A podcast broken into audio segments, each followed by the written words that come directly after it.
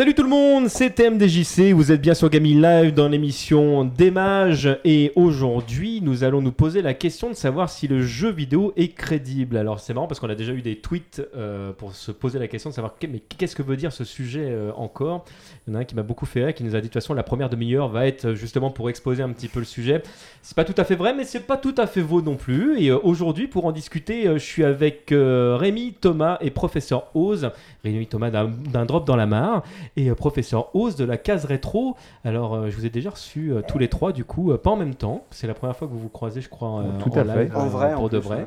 ouais. Et, euh, et avant de, de commencer le, le débat euh, proprement dit, euh, qu'est-ce que vous, quand vous avez reçu le, le sujet, qu'est-ce que crédibilité veut dire pour vous du coup? Qu'est-ce qu'on entend par euh, crédibilité? Ça tourne, hein Ouais, Ouais. quand vous voulez. Qui, qui commence? Bah vas-y, commence. Bah, alors moi, quand tu m'as... Alors déjà, le thème du débat, je vois que je suis pris en tragnard parce que c'était le thème du le jeu vidéo est-il réaliste? Donc là, tu passes de réaliste à crédible. Je me dis, Tu super. t'as reçu réaliste Moi, j'ai reçu ça réaliste. J'ai tweeté partout le jeu vidéo est-il réaliste, donc je vais Il passer pour un con là. Il en faut que tu vérifies, il faut que tu vérifies ton message. Non, enfin bon, quand on m'a parlé, quand tu, quand tu m'as envoyé le thème, le thème du le jeu vidéo est-il crédible, en fait, la première pensée que j'ai eue, c'est que je me suis dit, en fait, quand on avance cet, cet argument-là, c'est souvent, enfin pour moi, c'est souvent appuyé sous le, sous le spectre du, du graphisme. Finalement, c'est le visuel. Visuellement, le jeu vidéo est-il crédible? Et on n'a pas forcément la question de est-ce que derrière les gameplays ou les expériences qui sont proposées, elles sont véritablement crédibles. quoi. Je passe la T'as patate. pris les notes? T'as pris les Ouais, j'ai mes notes, ouais. nous, c'est marrant parce que du coup, on a, euh, On bon, on a la boîte mail euh, synchronisée, donc on a reçu ton message en même temps. Et euh, on a eu la journée pour y réfléchir. Et euh, le soir, on s'est appelé. Et on s'est rendu compte qu'on n'avait pas du tout la, la même vision. Oui, j'ai- Euh, habite ensemble. j'ai eu le sujet. message. On n'habite pas oui, ensemble. j'étais ouais. très très déçu de l'apprendre. Pour Bah moi, en fait, ouais, vous étiez un petit peu une famille. euh, le... Famille de cœur. Il a fait des enfants de son côté. Et Et euh, du coup, pour moi, euh, le sujet, c'était euh, crédible dans le sens, un peu comme Professeur Rose, le côté réalisme. Effectivement, la, la course, mo- la course au graphisme, ce besoin de toujours de plus en plus ressembler à la, à la réalité. Euh, donc, c'est ce que j'exprimais à Rémi. Et là, Rémi me dit, pour moi, crédible, ouais. c'est Bah, moi j'étais content parce que du coup j'a- j'avais compris que c'était crédible dans la société. Là du coup je dis c'est génial, j'ai une théorie sur ça. Euh, c'est pas crédible, c'est juste crédible parce que c'est le marketing qu'on déteste qui l'a rendu crédible en le martelant parce que s'il fallait juste s'attendre à ce qu'il soit crédible d'un point de vue contenu, euh, ça ça aurait pas suffi. Bon, voilà. Et en fait il m'a dit oh c'est pas ça. euh. c'est euh, in-game, est-ce que c'est réaliste? Et donc là j'ai dit bon bah j'ai... Non, mais pour te faire plaisir, je te dis, on fera une petite parenthèse quand même sur, sur ce sujet-là, surtout si tu as des idées euh, à, à exprimer là-dessus, euh, mais euh, je, je reviendrai sur euh, là-dessus. Je voudrais commencer par, euh, par faire un petit peu de, de rétro gaming, si on doit repartir un, un petit peu en arrière, professeur. Euh, Qu'est-ce qui, au départ, en fait, euh, a, a fait que sur les premiers articles qu'on voyait autour du jeu vidéo, on a commencé à parler justement de réalisme euh, autour du jeu vidéo? Qu'est-ce qu'on, À quel moment, en fait, on s'est vraiment dit, là, ça y est, on a, on a passé une étape. euh, Je pense. Oula, pardon. Oui. Ah, quelqu'un veut nous dire quelque chose? J'entends une voix. Non, désolé. D'accord, C'est juste qu'il était pas mieux que le micro arrière. d'accord. Tu veux qu'on en parle? Non, non, pas mieux. Le micro est-il crédible? Le micro est-il crédible? On était juste en train d'insulter l'ingé son, pas de problème. Donc en fait, ouais, bah, justement, le- je pense que les premières questions qu'on a pu se poser au niveau justement du, du réalisme, et c'est vrai que du coup sur la thématique du visuel, ça a été, je pense, avec l'arrivée de la, de la 3D. Bêtement, moi, je- enfin, mon, premier, mon, souvenir lorsque j'ai vu le thème, c'est de me placer au milieu, au milieu des années 90 ou vers la fin des années 90 avec l'arrivée des 3D, de la 3D, des cartes accélératrices sur les PC. Et j'ai eu le souvenir, je sais pas pourquoi ça m'est revenu, mais c'est un truc qui m'avait choqué quand j'étais jeune, d'un test qui était paru dans un magazine qui s'appelait à l'époque PC Solus, et je crois que c'était un test de Quake 2. Et en fait, dans le test, il y avait le critique, enfin le, le testeur qui disait qu'en fait, quand on tuait les, euh, les ennemis, les cadavres restaient au sol, et puis on voyait les mouches qui étaient sur les cadavres. Et il était un peu effaré par euh, le détail d'un réalisme euh, assez déplacé, et il se posait justement la question, qu'est-ce que ça va être dans 10 ans lorsque les jeux seront photoréalistes? Et j'ai envie de dire, bah voilà, maintenant c'est 14 ans plus tard, euh, Et on y est. on y est, et puis bah, finalement on s'en fout un peu. quoi. Et puis, on voit toujours pas ses pieds dans la plupart des FPS. C'est pas faux. Mais Rémi Quoi Oui. C'est quoi la quoi question? Un, un point de vue, toi, sur un jeu qui t'a qui t'a marqué, qui t'est qui t'est fait dire, tiens, ça y est, on a passé une étape, euh, on est enfin dans le réalisme? Non, parce que j'ai eu une, une étape où, où je- le réalisme vraiment passait par l'image. Et après, je me suis rendu compte que euh, les gens qui écrivaient, en tout cas les, les études en psycho, partaient du postulat que, que la violence ou que l'émotion est passée par ce qui passait à, à l'écran. Et ça m'a fait dire euh, d'expérience qu'en fait, un jeu très moche, mais où le, où le personnage il crie, il hurle, même si c'est très moche, et c'est nettement plus euh, crédible et impressionnant que euh, un personnage très bien dessiné dans un bel environnement, mais qui tue son, qui meurt sans sang ou sans cri. Et du coup, euh, voilà, j'ai du coup j'ai perdu la question, mais euh, Non, non, non, parce que je suis indécis. Voilà, je suis indécis sur la question. Et tu, euh, tu enchaînes justement sur une partie qui va être très intéressante. Justement, c'est à quel moment on peut faire preuve d'empathie par rapport à un, à un personnage de pixel ou, euh, ou par rapport à, un personnage de jeu en fait qui, qui va effectivement produire telle ou telle émotion. Non, non, la question elle est, elle est très intéressante et elle fait partie de ma liste, donc je la garde sous le coude. Thomas, toi, est-ce qu'il y a un moment donné, du coup, où, euh, Euh, en fait, du coup, là, tu axes surtout sur le, le côté visuel. quoi. dans un temps 1, ouais.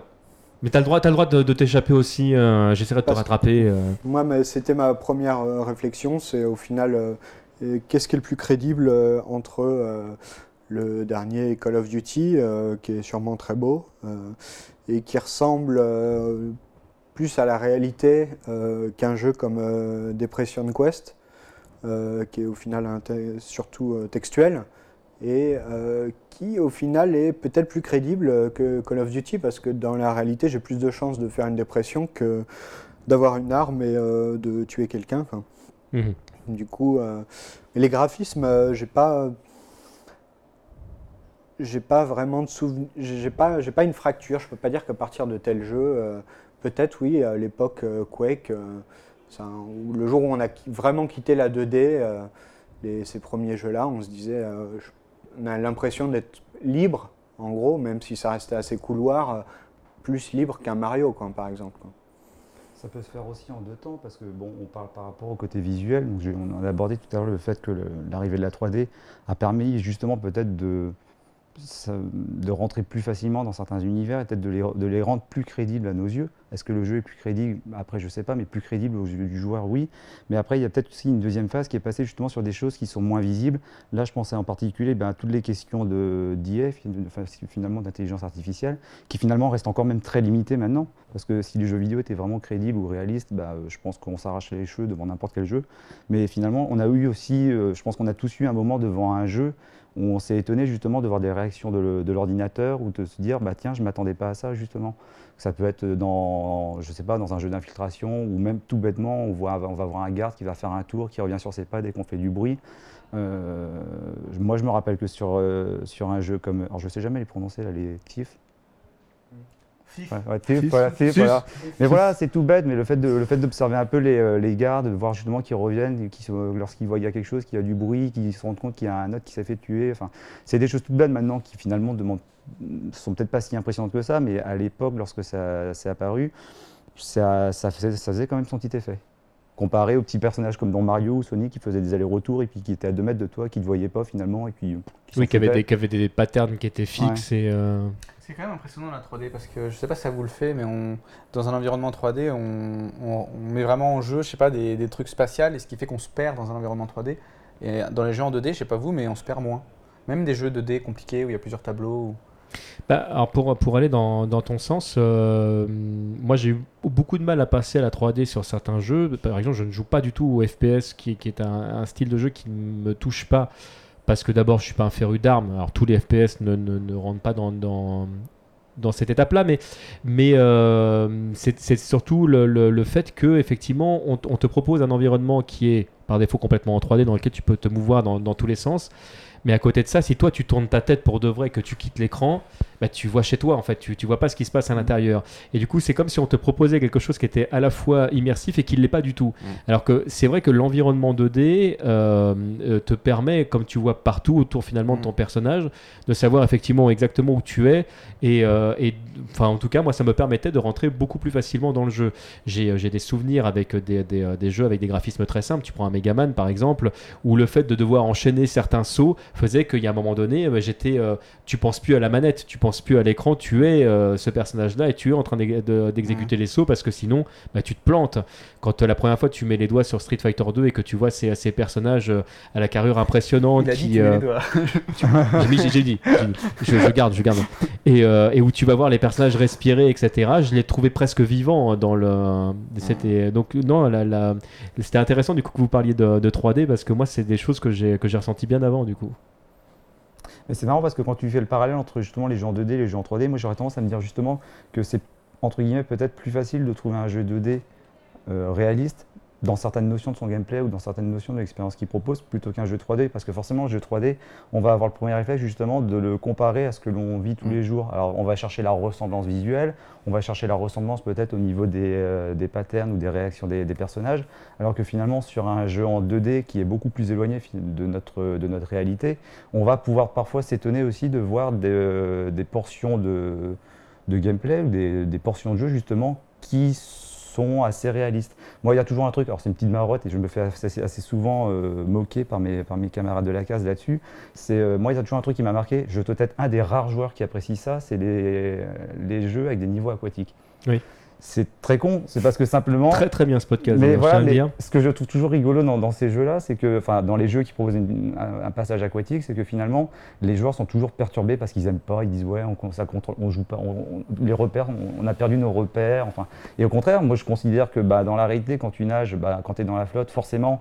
Tu te, tu, te, tu, te- tu bouges beaucoup moins facilement que si tu étais sur le plancher des vaches. Tes mouvements sont plus lents, ils sont plus hésitants. Donc je- j'estime normal, entre guillemets, que lorsque je suis dans, dans- dans un jeu, bah, je galère un peu plus aussi à contrôler un personnage qui est dans la flotte que quand il est sur la terre ferme. Et je dis pas que c'est forcément les moments les plus agréables dans le jeu, mais je considère que justement à ce moment-là, il y a une rupture par rapport à ce qui m'est Au proposé. gameplay précédent. au gameplay. euh, Ça me parle vachement quand tu dis que c'est vrai qu'un jeu est très réaliste, tu as tendance à plus le comparer et du coup à plus le désacraliser. J'ai dans, dans la tête euh, Black Flag de Assassin's Creed, où c'est beau, c'est super réaliste, tu rentres dans un bateau magnifique, c'est super réaliste, et là le bateau il se met à passer de 0 à 80 km/h en Mm. 5 secondes, et tu dis ça c'est pas réaliste.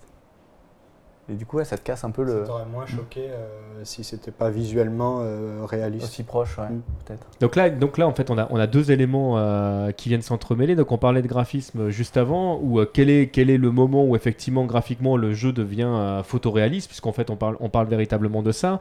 Euh, là, je ne sais pas si vous avez déjà eu l'occasion de, de- de regarder euh, le dernier Silent Hill, par exemple, qui est juste euh, Mm. graphiquement absolument incroyable. Enfin, Il y, a des- il y a des moments où il est impossible de savoir si on est dans un jeu ou pas. C'est euh, c'en est, c'en est vraiment bluffant. Mais euh, et tu viens, de, parler juste, après du, gameplay, donc de comment ça va, comment ça va bouger. Même d'ailleurs les phases où tu ne joues pas réellement, mais où euh, là, là tu, euh, parlais du, du bateau qui passe de 0 à 90 euh, km/h. Enfin, il faudrait parler de nœuds, mais on va pas rentrer dans les détails. Le, à ce moment-là, le- oui, il y, a- il y a effectivement quelque chose qui, euh, qui te sort de- du jeu. Donc euh, l'aspect du gameplay est, euh, est un élément euh, essentiel à l'immersion, entre guillemets, on a lâché le mot. Euh, Qu'est-ce qui rend du coup un gameplay immersif ou pas? Vous avez fait euh, du coup une, euh, une chronique, si je dis pas de bêtises, en termes d'immersion. Vas-y, je te laisse Ah, développer si sur. me dé- Que- C'est-à-dire, quelle est la... C'est- c'est- quelle, quelle est la question exactement? Est-ce qu'un jeu peut être immersif? Bah, le postulat qu'on avait fait dans la vidéo, c'était de tenter de dire que non, si on se fie à la définition qu'on nous a filée, en prenant le mot immersion qu'on a tiré de la réalité virtuelle, en le foutant dans le jeu vidéo et en se disant maintenant les mecs, euh, derrière le mot immersion, on va dire qu'en plus de l'immersion technologique qui est de, de prendre contrôle sur nos sens et nos mouvements, même par l'intermédiaire des boutons, on va aussi partir du principe qu'il y a une sensation de présence dans la pièce. On est d'accord que c'est un mot qui est ultra utilisé aujourd'hui partout euh, dans les médias, sur les blogs, j'en passe et des meilleurs. Et, et je pense qu'il est utilisé de bonne foi par des gens qui l'expérimentent et qui parlent d'immersion en termes de- d'engagement euh, envers le jeu. Et je- mais je pense que la façon dont il est théorisé, la façon dont on le trouve euh, dans la littérature pour décrire des théories d'émotion du jeu vidéo, je pense qu'il est tiré par les cheveux et qu'il a fait beaucoup de mal parce qu'il a laissé croire aux gens que- qu'on se sentait immergé dans le jeu et qu'on avait besoin d'être immergé dans le jeu, alors que finalement on n'a pas besoin, et c'est ce que montre le rétro gaming, je pense que tu es bien placé pour le savoir, Mm. montre qu'on n'a pas besoin de, de vivre dans une illusion de, de C'est danger. plus- nous, on est- du coup, on était plus parti sur l'implication en fait. Est-ce que le jeu t'implique plus que plus que l'immersion, quoi. Est-ce qu'il y a un moment où tu te laisses prendre au jeu Voilà. finalement Parce que quand tu lis vraiment, si tu, si tu regardes ce qui construit le mot immersion, tu lis que c'est, euh, ça inclut l'immersion technologique et la sensation de présence. Et quand tu regardes la sensation de présence, ça dit l'impression d'être submergé euh, par la réalité virtuelle. Ou euh, l'impression de fusionner euh, ton, ton espace avec l'espace du jeu. Et ça, pour le dire sans trembler du menton, sans déconner, il faut... J'ai deux questions. moi. Oui. Alors la première question, c'est euh, pour l'immersion et quand on parle de réalisme, il, euh, par exemple, tu as pris l'exemple du bateau, mais est-ce que voir la transition du bateau C'est- la, c'est- Derrière, derrière. non, mais c'est co- c'est comme le loft en fait, tu as la voix. La voix vous dit. La voix vous Euh, dit. euh, comme tu parlais du bateau qui euh, accélérait très rapidement, Ouais.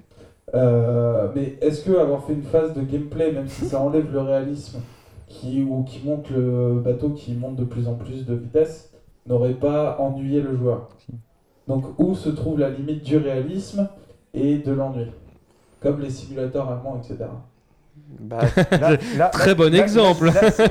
là- j'ai une, rép- j'ai une réponse toute trouvée. Clairement, si. Si tu, si tu, si tu respectes justement bah, la réalité en disant que le bateau, il va mettre tant de temps à atteindre euh, telle vitesse, tel nœud, ça, clairement, ça devient chiant. Tout comme dans n'importe quel jeu. Tout à l'heure, je parlais d'intelligence artificielle. Si on devait vraiment avoir dans n'importe quel FPS les soldats ennemis qui réagissent euh, comme, comme dans la réalité, mais je pense que les, euh, les serveurs seraient complètement désertés. Quoi, parce que y a- y a- y a- ça n'a Aucun intérêt, intérêt, ça n'a strictement aucun intérêt. Et puis même si je prends le postulat de base au niveau du réalisme, bah, j'y, euh, a priori dans la vie on n'a qu'une vie. Euh, on ne respawn pas euh, quand, on, quand on passe l'arme à gauche, bah euh, oui, enfin rien que ça. Enfin il y a des choses de toute manière, il y a toujours le, le- le- il y a un parti pris à, à prendre entre ce que l'on souhaite euh, retranscrire de, de réaliste et puis finalement ce que l'on souhaite euh, conserver pour préserver l'e- l'expérience de jeu également. Donc, et je pense que c'est ça le plus important finalement. Moi je m'en fous à la limite de savoir si un jeu est réaliste. Je préfère justement que le, le gameplay qui me soit proposé soit, soit solide et soit, soit riche plutôt que me proposer, ben, je ne sais pas, euh, je ne sais quel jeu qui me propose la Renaissance italienne, euh, qui est magnifique, mais dans lequel je vais m'emmerder au bout de deux heures. C'était pas comment- du tout ciblé. comment les- c'est comment les, les gens digèrent aussi le- le- l'expérience que tu leur offres? Parce que moi, je me souviens des premiers commentaires qui avaient été lâchés quand Virtual Fighter était, est, est sorti, où les gens disaient euh, non, mais regarde les sauts, c'est pas du tout crédible, ça va pas, Et etc. pourtant- Alors que les mecs qui jouaient juste avant à Street 2, où tu vois des mecs balancer Mm. des boules de feu, euh, etc. Ça, c'était totalement crédible. Ça, y a aucun Mm. problème. le- C'est donc c'est en fait ça dépend en, en plus de comment les gens euh, prennent cette expérience. ouais. Parce qu'ils le comparent justement avec ceux, qui- ceux qui connaissent déjà. Quand tu prends l'exemple, justement, je l'avais noté pour, pour Virtua Fighter, parce que moi, quand je l'ai- quand j'y ai touché, ça m'avait extrêmement perturbé. J'avais eu un- une réaction de rejet, justement, mais exactement pour ça. Parce que j'étais j'étais bousculé dans, ma- dans ma- dans mes habitudes, alors que finalement, le jeu est foncièrement. euh, propose justement, enfin, je pense qu'à l'époque, quand il est sorti, il proposait justement une expérience de combat qui se voulait beaucoup plus réaliste que ce qu'il y a- ce Tout à qu'il fait. avait. Alors, du coup, c'est beaucoup plus exigeant. Moi, je suis pas rentré dedans justement parce que du coup, j'ai j'y pouvais, je- je- pouvais pas spécialement de fun bah, par rapport à ça. Mais voilà, c'est euh, c'est un exemple justement de euh, jusqu'à quelle extrémité on peut aller. Est-ce qu'on peut vraiment pousser le, réalisme dans un point? Et pour, ce coup-là, les simulations, enfin les jeux de baston, même les simulations sportives sont de, bons exemples. Jusqu'à quel point on peut les pousser? Mais à ce moment-là, du coup, on s'adresse peut-être plus à une niche. On n'est plus vraiment dans le grand public. On n'est plus forcément dans le jeu qui va s'adresser aux joueurs lambda.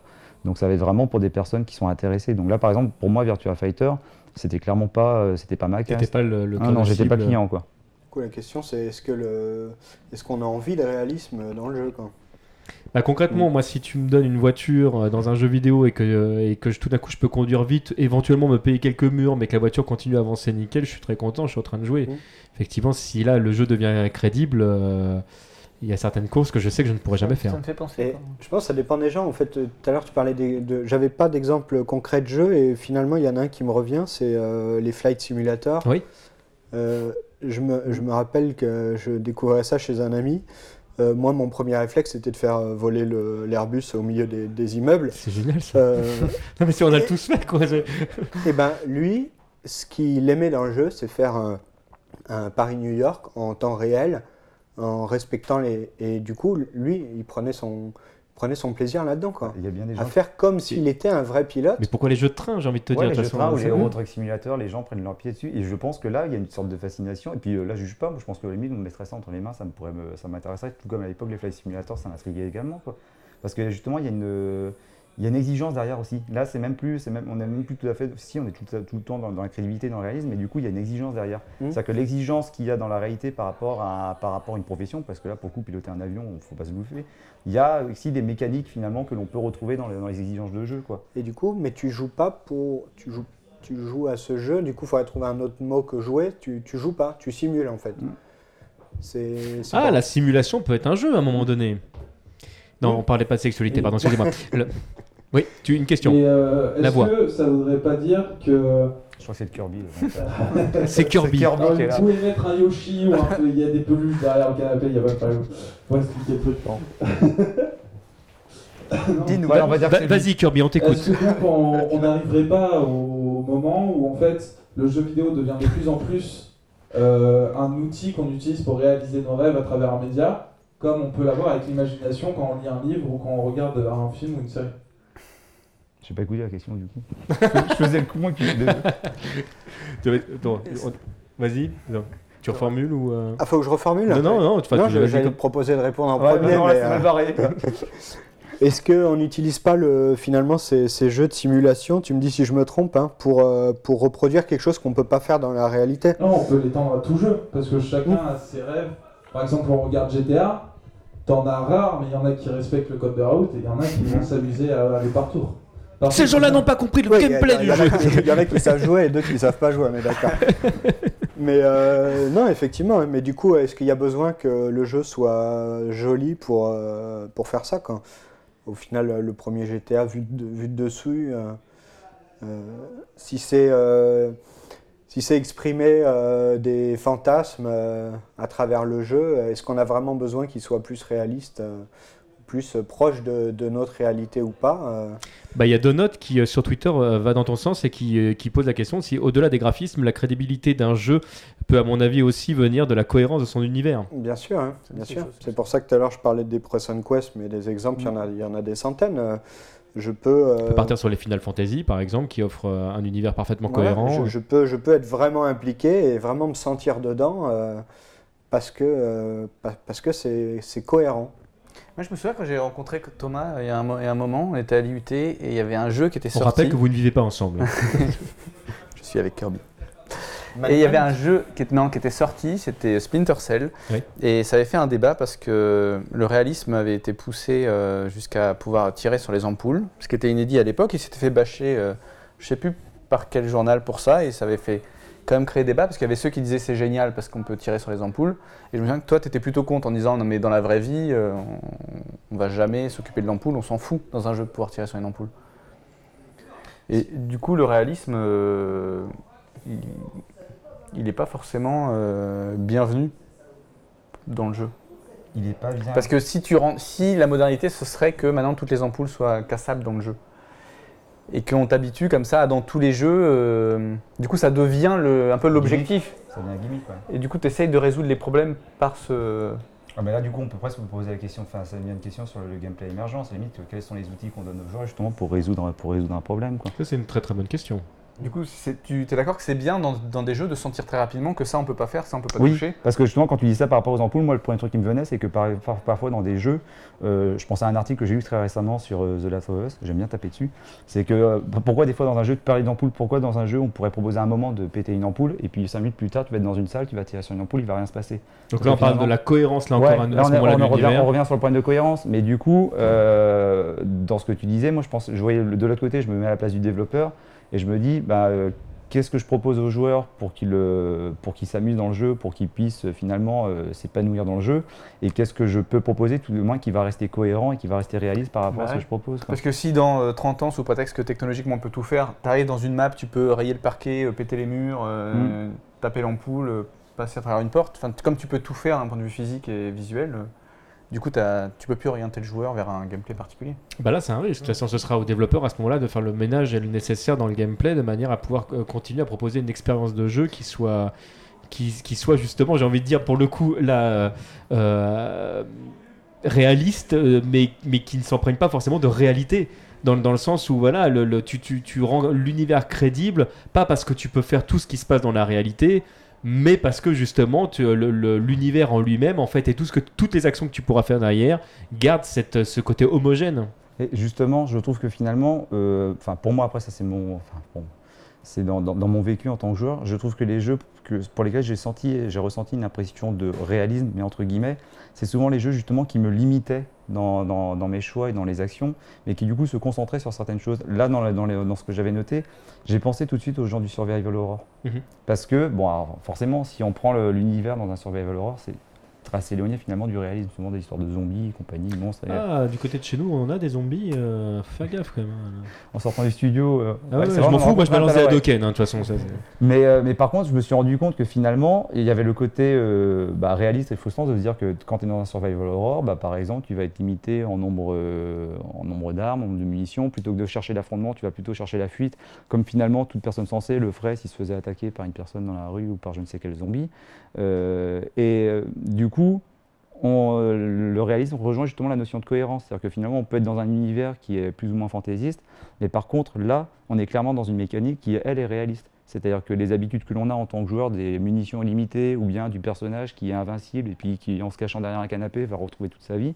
Là, par contre, c'est des euh, notions qui disparaissent complètement dans ce genre de Oui. jeu. On est d'accord, Resident Evil 6, c'est pas un survival horror. Pour moi, vous pouvez même pas toucher. Donc, euh, Sinon, il y a Cal Butler sur, euh, sur Twitter qui nous dit pour lui euh, crédibilité euh, euh, égale réalisme. C'est comme pour le cinéma, c'est crédible quand le jeu arrive à t'imprégner dans son univers. Au revoir Mizou. c'est crédible quand tu n'as plus conscience de voir les bords de la télé. ah, là, on parlerait carrément. euh, c'est le- le- le- C'était la fameuse problématique du. euh, comment s'appelle le projet Microsoft là? La Room. euh, Lumiroom ouais, Lumion. Le mini-room Ouais, bah, ça tombe très bien parce qu'on va en parler. Donc, euh, J'ai juste une dernière question, Ouais. après je vous laisse tranquille. Mais de- vas-y, Euh, vas-y, pose tes que questions. Fais comme chez toi. De la 2D, de la 3D, etc. Non, mais il est même dans le titre en bas. C'est un nouvel invité Kirby. Ah, mais oui, il a rajouté Kirby. Euh, juste, euh, vu que, euh, par exemple, vous tous et moi, on a des générations différentes, cette perception du réalisme, ça serait pas une- un conflit générationnel?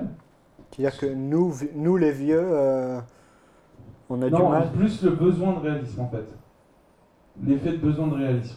Parce que quand on regarde les jeux il y a 30 ans, et même moi qui préfère par exemple Megaman à Call of Duty, Mais c'est parce que tu es quelqu'un de qualité. c'est ça. ça doit être ça. Et voilà, mais est-ce que ça serait pas la perception et l'envie de réalisme dans un jeu vidéo serait pas dépendant de la génération qu'on vit? Je sais pas si c'est très explicite ce que je dis. mais- Ça l'est, c'est compliqué. C'est euh, Mais Thomas, vas-y, tu c'est as la parole. compliqué, mais ça l'est. euh, Non, difficile à dire, Rémi, est-ce que- tu as la parole. Est-ce que est-ce qu'un jeune a plus besoin de, de réalité que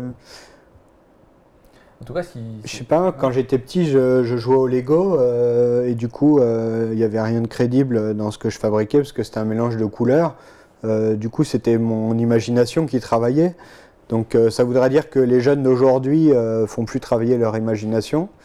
J'espère que c'est pas le cas euh, qu'ils ont besoin qu'on leur euh, mais finalement c'est peut-être ça en fait quand Oui. il y a peut-être une part de réalité de moi j'ai- j'espère que non mais il y a peut-être une part de réalité dans, dans ce que tu dis quand qu'aujourd'hui on leur donne euh, tout est pré-mâché donc ils font moins travailler leur imagination euh, du coup euh, ils ont besoin de jeux plus réalistes euh, du moins graphiquement.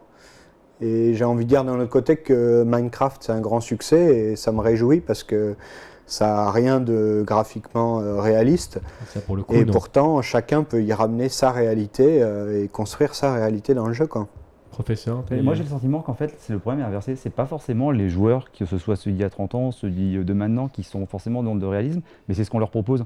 Moi j'aurais tout le temps, plutôt tendance à penser que c'est l'industrie finalement, qui, enfin une grande partie des éditeurs dans, l'industrie, qui pousse vers le réalisme. Alors pour quelle raison? Peut-être parce qu'il faut montrer qu'il y a de l'argent et qu'on a à dépenser cet argent pour rendre les jeux plus réalistes. C'est pas une généralité hein, bien sûr, mais j'aurais plutôt tendance à sentiment, c'est finalement on joue aux jeux qu'on nous propose également.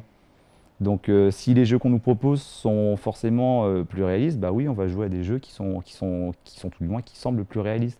mais- Concrètement, tu veux dire qu'il y a des nouvelles consoles, il faut montrer ce qu'elles ont dans ouais, le ventre. mais je rebondis sur ce que tu disais tout à l'heure en intro, justement, tu disais que toi, tu avais eu plutôt les, quand on prenait le thème, le jeu vidéo est-il crédible, tu avais pensé plutôt à la crédibilité du jeu vidéo vis-à-vis du, euh, du monde en général. Mais euh, je pense que oui, là, il y a, y a- un lien, c'est que forcément, le jeu vidéo, il a, été, il a mis du temps à être accepté, il n'est toujours pas forcément accepté, on l'a encore vu euh, récemment. Mais je pense qu'une manière justement de le faire accepter par les gens qui sont pas joueurs, justement, c'est de montrer que ça peut être un reflet de la réalité, quel qu'il soit. Alors c'est vrai que quand on pense au FPS guerrier, c'est pas forcément le meilleur exemple qu'on puisse, puisse avoir. Mais quand on voit au journal de TF1, par exemple, qui font un reportage sur les Assassin's Creed, même sans être fan des jeux, je trouve que c'est très bien finalement de pouvoir montrer qu'un jeu bah, peut reconstituer fidèlement euh, Florence, Rome. Et du coup, bah, il y a ce. C'est toujours le principe du. Je perds mes mots du coup. Mais c'est l'idée finalement de vendre le jeu vidéo à des gens qui sont non-joueurs. Et pour les gens qui ne le connaissent pas, finalement, ils vont se baser sur quoi? Sur ce qu'on va leur montrer. Donc si on leur montre un plombier qui saute sur une tortue, ils vont se dire bon ok c'est pour les enfants. Par contre si maintenant c'est sûr qu'on leur montre la reconstitution de la basilique Saint-Pierre, ils vont se dire ah oui en effet là euh, il y a tellement moyen de faire quelque chose avec. J'ai deux questions sur le chat et après on fera une petite pub. Ouais. Euh, C'est qui qui fait la pub là? C'est moi, après je danse nu devant le, le truc et puis je, je prends du Tahiti douche. tout à fait. Je suis payé Euh, pour. hein. Et euh, les deux questions sont en, relation. Est-ce que le réalisme est égal à réalité? Et euh, est-ce qu'il ne faudrait pas qu'on parle de cohérence plutôt que de réalisme? C'est une question pour un psychologue, ça. Bah moi je suis d'accord sur le fait de, de parler de cohérence plutôt que de réalisme parce que si tu prends un film français euh, que la nana en haut dans son appart et qu'elle se met sur son balcon, c'est réaliste, qu'il y a un hélicoptère qui vient la chercher, techniquement c'est réaliste, ça peut arriver, mais tu te dis dans, dans un film français comme ça, ça n'a rien à foutre là. Donc c'est réaliste mais pas cohérent. Coré- je sais pas Cohérent. terme. cohérent. Je t'en prie. Et, euh, et la deuxième idée, c'était quoi la- l'autre question? Réalisme et réalité. Est-ce que le réalisme est égal Ouais, à ça, réalité ça me fait penser un peu au. Je pense que c'est un peu le cas parce que le jeu vidéo, il essaye un peu d'être- un art et du coup de, de surfer. C'est-à-dire que si tu prends, je sais pas, la peinture ou la peinture qui a, qui a commencé à, être obsédée par le par la réalité, puis après elle s'est elle s'est perdue dans un truc qui n'était pas du tout réaliste et, et après elle a essayé de revenir à quelque chose de très réaliste. Je suis pas du tout expert dans le milieu, mais en fait quand tu regardes l'art, tu vois que c'est quand même des courants et tu as l'impression que le jeu vidéo, euh, il fait un peu pareil, il suit la vague et d'un coup il se remet à devenir très réaliste et d'un coup il se remet à être moins réaliste. Et... Bah, Et- si tu- même si tu t'arrêtes sur les plus grands, hein, tu prends un Picasso par exemple, effectivement d'une période à l'autre, tu vois que c'est quand même pas la même chose, même si t'as pas une grande culture euh, de la peinture. là, tu vas totalement dans ton Mm. sens. Ouais. Du coup, je, je- je pense que ça va, ça, va, ça va fluctuer quoi. Et que là on le sent quand même, il y a une, on est dans une ère peu moins réaliste quand même. Non Bah, ça dépend quel type de jeu, mais euh, Surtout il y a le choix quoi. On est, on est plus à un embranchement, j'ai envie de dire les, les AAA qui continuent eux vers euh, toujours De plus de l'ultra-réalisme. photoréalisme. photoréalisme, c'est vrai, tu as Euh, raison, sans- faisons la nuance. Ouais, maintenant tout le monde fait la promo, euh, mon jeu est fait avec du motion capture, euh, pas pour rien quoi. Et à côté, euh, les indépendants. Donc là, euh, là, on cumule, ju- juste pour, que, pour, pour faire le lien avec ce que tu dis, on cumule le fait que graphiquement c'est ultra réaliste et qu'à côté de ça, effectivement, les déplacements des personnages le sont également beaucoup plus, ouais, voilà, ce, qui, ouais. ce qui donne cet effet de réalisme Mhm. euh, augmenté. Ouais. Et à côté de ça, les indépendants qui, qui font des jeux avec des cubes et autres, qui sont eux pas du tout euh, réalistes, en tout cas visuellement. Quoi. On parlait de Et- Minecraft, tu prends des jeux comme Fez, effectivement, qui là proposent euh, graphiquement effectivement quelque chose Oui, de beaucoup, voilà. plus, ouais. euh, Mm. beaucoup plus simpliste, on va dire. Et par contre, euh, tout à l'heure, tu disais que les jeux nous proposent, euh, enfin, on joue à ce qu'on nous propose. Aujourd'hui, c'est toujours plus réaliste. Euh, Est-ce que c'est pour prouver que leurs machines tiennent la route ou c'est tout simplement. Est-ce que les développeurs d'il y a 20 ans n'auraient pas rêvé de faire un jeu photoréaliste, mais, mais tout simplement, ils n'avaient pas le- la technologie ni la puissance pour à l'époque quoi. Euh, Ça, je, pense, je pense que oui. c'est comme- Aujourd'hui, euh, moi je suis développeur, j'ai envie de faire quelque chose de beau. euh, j'ai les outils aujourd'hui pour le faire. Quoi. Il y a 20 ans, je les avais pas, même si j'avais cette envie-là. Quoi. Que c'est pas tout simplement le, en fait l'époque euh, Aujourd'hui, on arrive à les faire, donc tant qu'à faire, on les fait. Quand Quoi. tu prends un Prince of Persia ou un Another World, dans l'intention technique, de toute manière, si on regarde les animations, il y a une volonté justement de réalisme. Ouais, voilà. Ouais. Donc, Du coup, euh, s'il avait eu les outils euh, à l'époque pour le faire en 3D et euh, mettre des, des vraies textures avec des reflets et tout, il l'aurait peut-être fait au final. quoi. Probablement, mais de toute façon, on en revient à plusieurs euh, reprises au début de cette émission. On a parlé du lien avec le cinéma, mais il est clair que je pense qu'un réalisateur ne prend pas le même plaisir à faire un, un film intimiste euh, avec quatre personnes dans une pièce qu'il à prendre à faire un super blockbuster avec plein d'effets. C'est des plaisirs qui sont différents. Maintenant, est-ce qu'un film est meilleur qu'un autre? Je crois qu'après, c'est une question de goût, ça tout à fait. ouais. Bon, bah nous, on va se retrouver dans, dans quelques instants. Je vais vous Après la proposer. pub, euh, une hypothèse, allez soumettre, voilà, euh, après la va- pub, qui va- Rémi aura une hypothèse Ah, euh, bien. Pour le professeur On va Oz. très tendu, on va se battre avec des Voilà. Pokémon. à coup de peluche, à tout de Ah, suite. ouais. Salut, rebonjour, vous êtes toujours euh, dans des mages, c'est toujours Gaming Live, c'est toujours TMDJC derrière le micro, et je suis toujours avec euh, le professeur Oz de la case rétro, euh, Just Clap, voilà. Référence et, et petite Ah, publicité gratuite à, à, voilà, à Gamerside. Je suis avec Rémi et, euh, et Kirby et Thomas d'un drop dans la mare. Just Clap. Eh, il peut pas, tu sais que Kirby pouvait pas applaudir en fait. Oui, il y a plein de trucs qu'il peut pas faire, hein, et c'est pour ça que on, le voit jamais de dos d'ailleurs, mais enfin c'est un, un autre débat. là. Voilà le pauvre. Et on est en train de se poser la question de savoir si euh, les jeux vidéo euh, sont euh, crédibles et avec toutes les nuances euh, que ça peut euh, que ça peut apporter. Et tu voulais soulever du coup une question euh, auprès auprès du, du professeur. J'ai- J'avais une hypothèse à te soumettre qui n'est pas, euh, vra- qui n'est pas une arrière-pensée, qui n'est pas une, une certitude, mais une hypothèse. Est-ce que l'attrait du rétro euh, n'est pas. Euh, C'est joli, l'attrait du rétro, t'as une allitération. Ah, Pardon. Je Ouais, vais- je vais juste te troubler ton- Est-ce que l'intérêt excessif du rétro euh, de notre génération est pas lié à une, un- à- au fait d'avoir renoncé aux jeux vidéo qu'on aurait pu espérer euh, plus jeune et qui s'est avéré. Rien être, à euh, voir, c'est que les jeux vidéo c'était mieux avant. Est-ce que c'est pas le fait d'avoir renoncé et de se dire. euh, Ouais, d'avoir lancé finalement une sorte de- d'objectif qu'on aurait lancé qui n'aurait jamais été atteint. Quoi. Mm. Je sais pas, moi naïvement, j'aurais tendance à me dire non, j'ai une- peut-être une vision un peu plus optimiste de la chose. J'aurais tendance à me dire simplement que comme les gens, d'une manière, se sentent beaucoup plus concernés, les joueurs maintenant sont concernés. Euh, On parlait des réseaux sociaux tout à l'heure en, off, juste en off. Les, gens maintenant avec les réseaux sociaux ont les moyens de communiquer, d'échanger entre eux très rapidement, parfois avec des effets pervers euh, qui font que quand un jeu est sorti, en moins de deux jours, il faut tout de suite y avoir joué et puis il faut avoir son avis dessus. Donc ça, c'est un effet, un effet pervers. Mais je pense que du coup, comme les gens communiquent beaucoup dessus, ben, je vais pas me parler au nom des jeunes parce que ce serait très malvenu de ma part, mais j'aurais tendance à me dire que euh, s'intéressent de toute manière aux jeux, vidéo, ils s'intéressent aux médias, ils s'intéressent à l'histoire du média, d'où l'attrait justement vers le, le rétro gaming. Mais quand on gratte un petit peu, on se rend compte que finalement l'attrait vers le rétro gaming, il se fait aussi souvent vers, euh, des grandes licences, vers des jeux qui sont très connus. Et euh, pas forcément non plus après sur sur des jeux qui sont forcément fondateurs.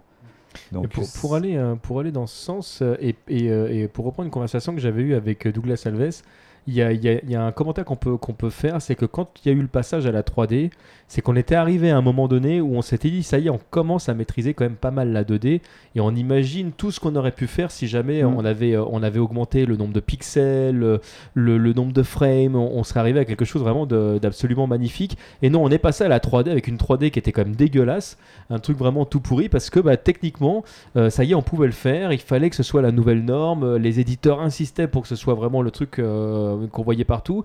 Et il y a tout un pan des joueurs qui n'ont pas fait ce passage tout de suite à la 3D parce que c'était pas beau, parce que c'était pas très jouable. Moi, j'ai- beau avoir un œil bienveillant sur le premier épisode de Tomb Raider, par exemple.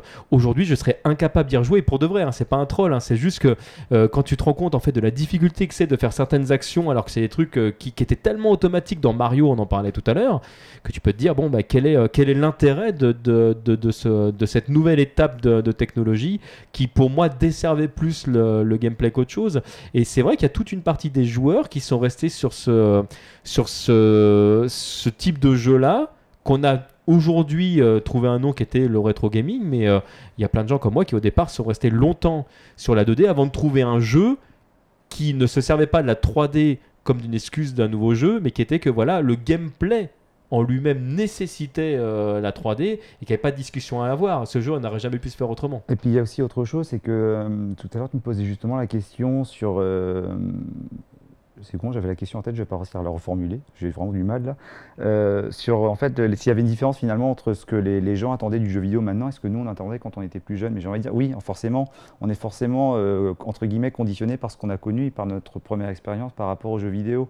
Euh, j'ai envie de dire, les, plus jeunes, je pense que de toute façon, la première fois où ils ont eu un jeu vidéo entre les mains, c'était peut-être avec une PS2, peut-être pour les plus jeunes encore, ça va être une PS3, une Xbox 360. Et forcément, leur point de comparaison, ce sont les jeux actuels et donc des jeux qui sont visuellement réalistes. Quoi. Tandis que euh, nous, bah, j'ai envie de dire, euh, moi, les jeux réalistes, c'est pas quelque chose qui m'intéresse parce que de toute façon, pour moi, lorsque je joue aux jeux vidéo, c'est même plutôt pour le côté évasion. Donc si c'est pour jouer à un jeu qui est gris comme euh, n'importe quelle rue de Paris à côté, c'est pas un truc qui va m'intéresser. Moi, de toute façon, naturellement, je vais aller vers quelque chose vers un univers original, un univers un peu plus fantaisiste. Quoi. Et je pense, hum, honnêtement, je pense qu'il y a beaucoup de gens qui sont aussi encore dans cette démarche-là. Donc peut-être que c'est pas tant les gens qui vont chercher dans le rétro gaming quelque chose qu'ils n'ont pas réussi à obtenir avec les jeux vidéo actuels, mais je pense qu'ils vont aussi chercher une proposition qui n'est plus aussi représentée aujourd'hui. Elle est là, mais elle n'est pas forcément mise en avant. Donc je reviens un peu sur ce que je disais tout à l'heure, il y a aussi ce que propose l'industrie. L'industrie propose essentiellement beaucoup de jeux qui en mettent plein les mirettes. Par contre, des jeux, quand on regarde, j'ai l'impression que 75% des jeux qu'on propose, c'est des jeux qui sont gris, gris, marron. Quoi. C'est vrai. Quoi. C'est, la mode des couleurs du c'est moment. Vrai, c'est euh. vrai, quoi. Et voilà, il y a une époque, on parlait des oh, les consoles, elles peuvent afficher 256 couleurs. Bah maintenant, je suis désolé, moi, j'ai, enfin, je disais la dernière fois que j'étais passé 50 nuances de gris, quoi. Tu devrais changer ta carte graphique vaudou. Je, je suis encore un MMX, moi. Ouais.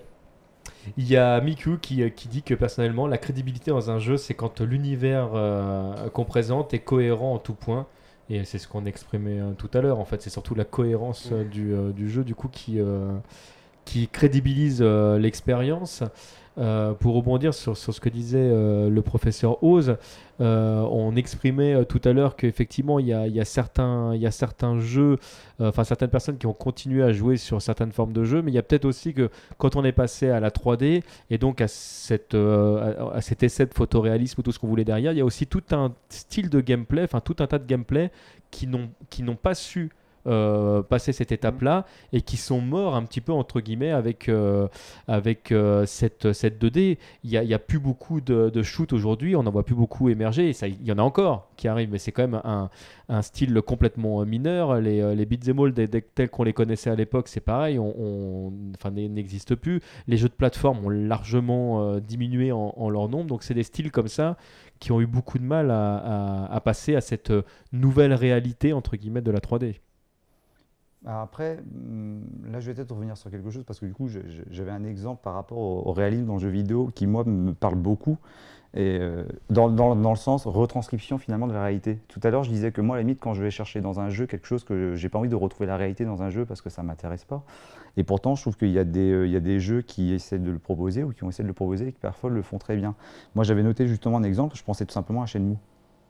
Euh, quand on parle est-ce que le jeu vidéo est crédible, est-ce que le jeu vidéo est réaliste, ben, j'ai envie de dire, ben, on demande à quelqu'un qui a joué à Shenmue quelle expérience il en a retiré. J'ai l'impression que c'est quand même le résumé de, euh, je sais pas, de la vie de tous les jours pour n'importe quel, n'importe quel japonais dans les années 80. Quoi. C'est pour ça qu'il n'y aura jamais de Shenmue 3. Ah c'est, un, jeu qui ne se vendrait absolument pas aujourd'hui. Hein, ah, de toute façon, c'est peut-être, un très mauvais exemple parce que de toute façon, le, jeu, n'a pas fonctionné. bien un exemplaire de Shenmue 3.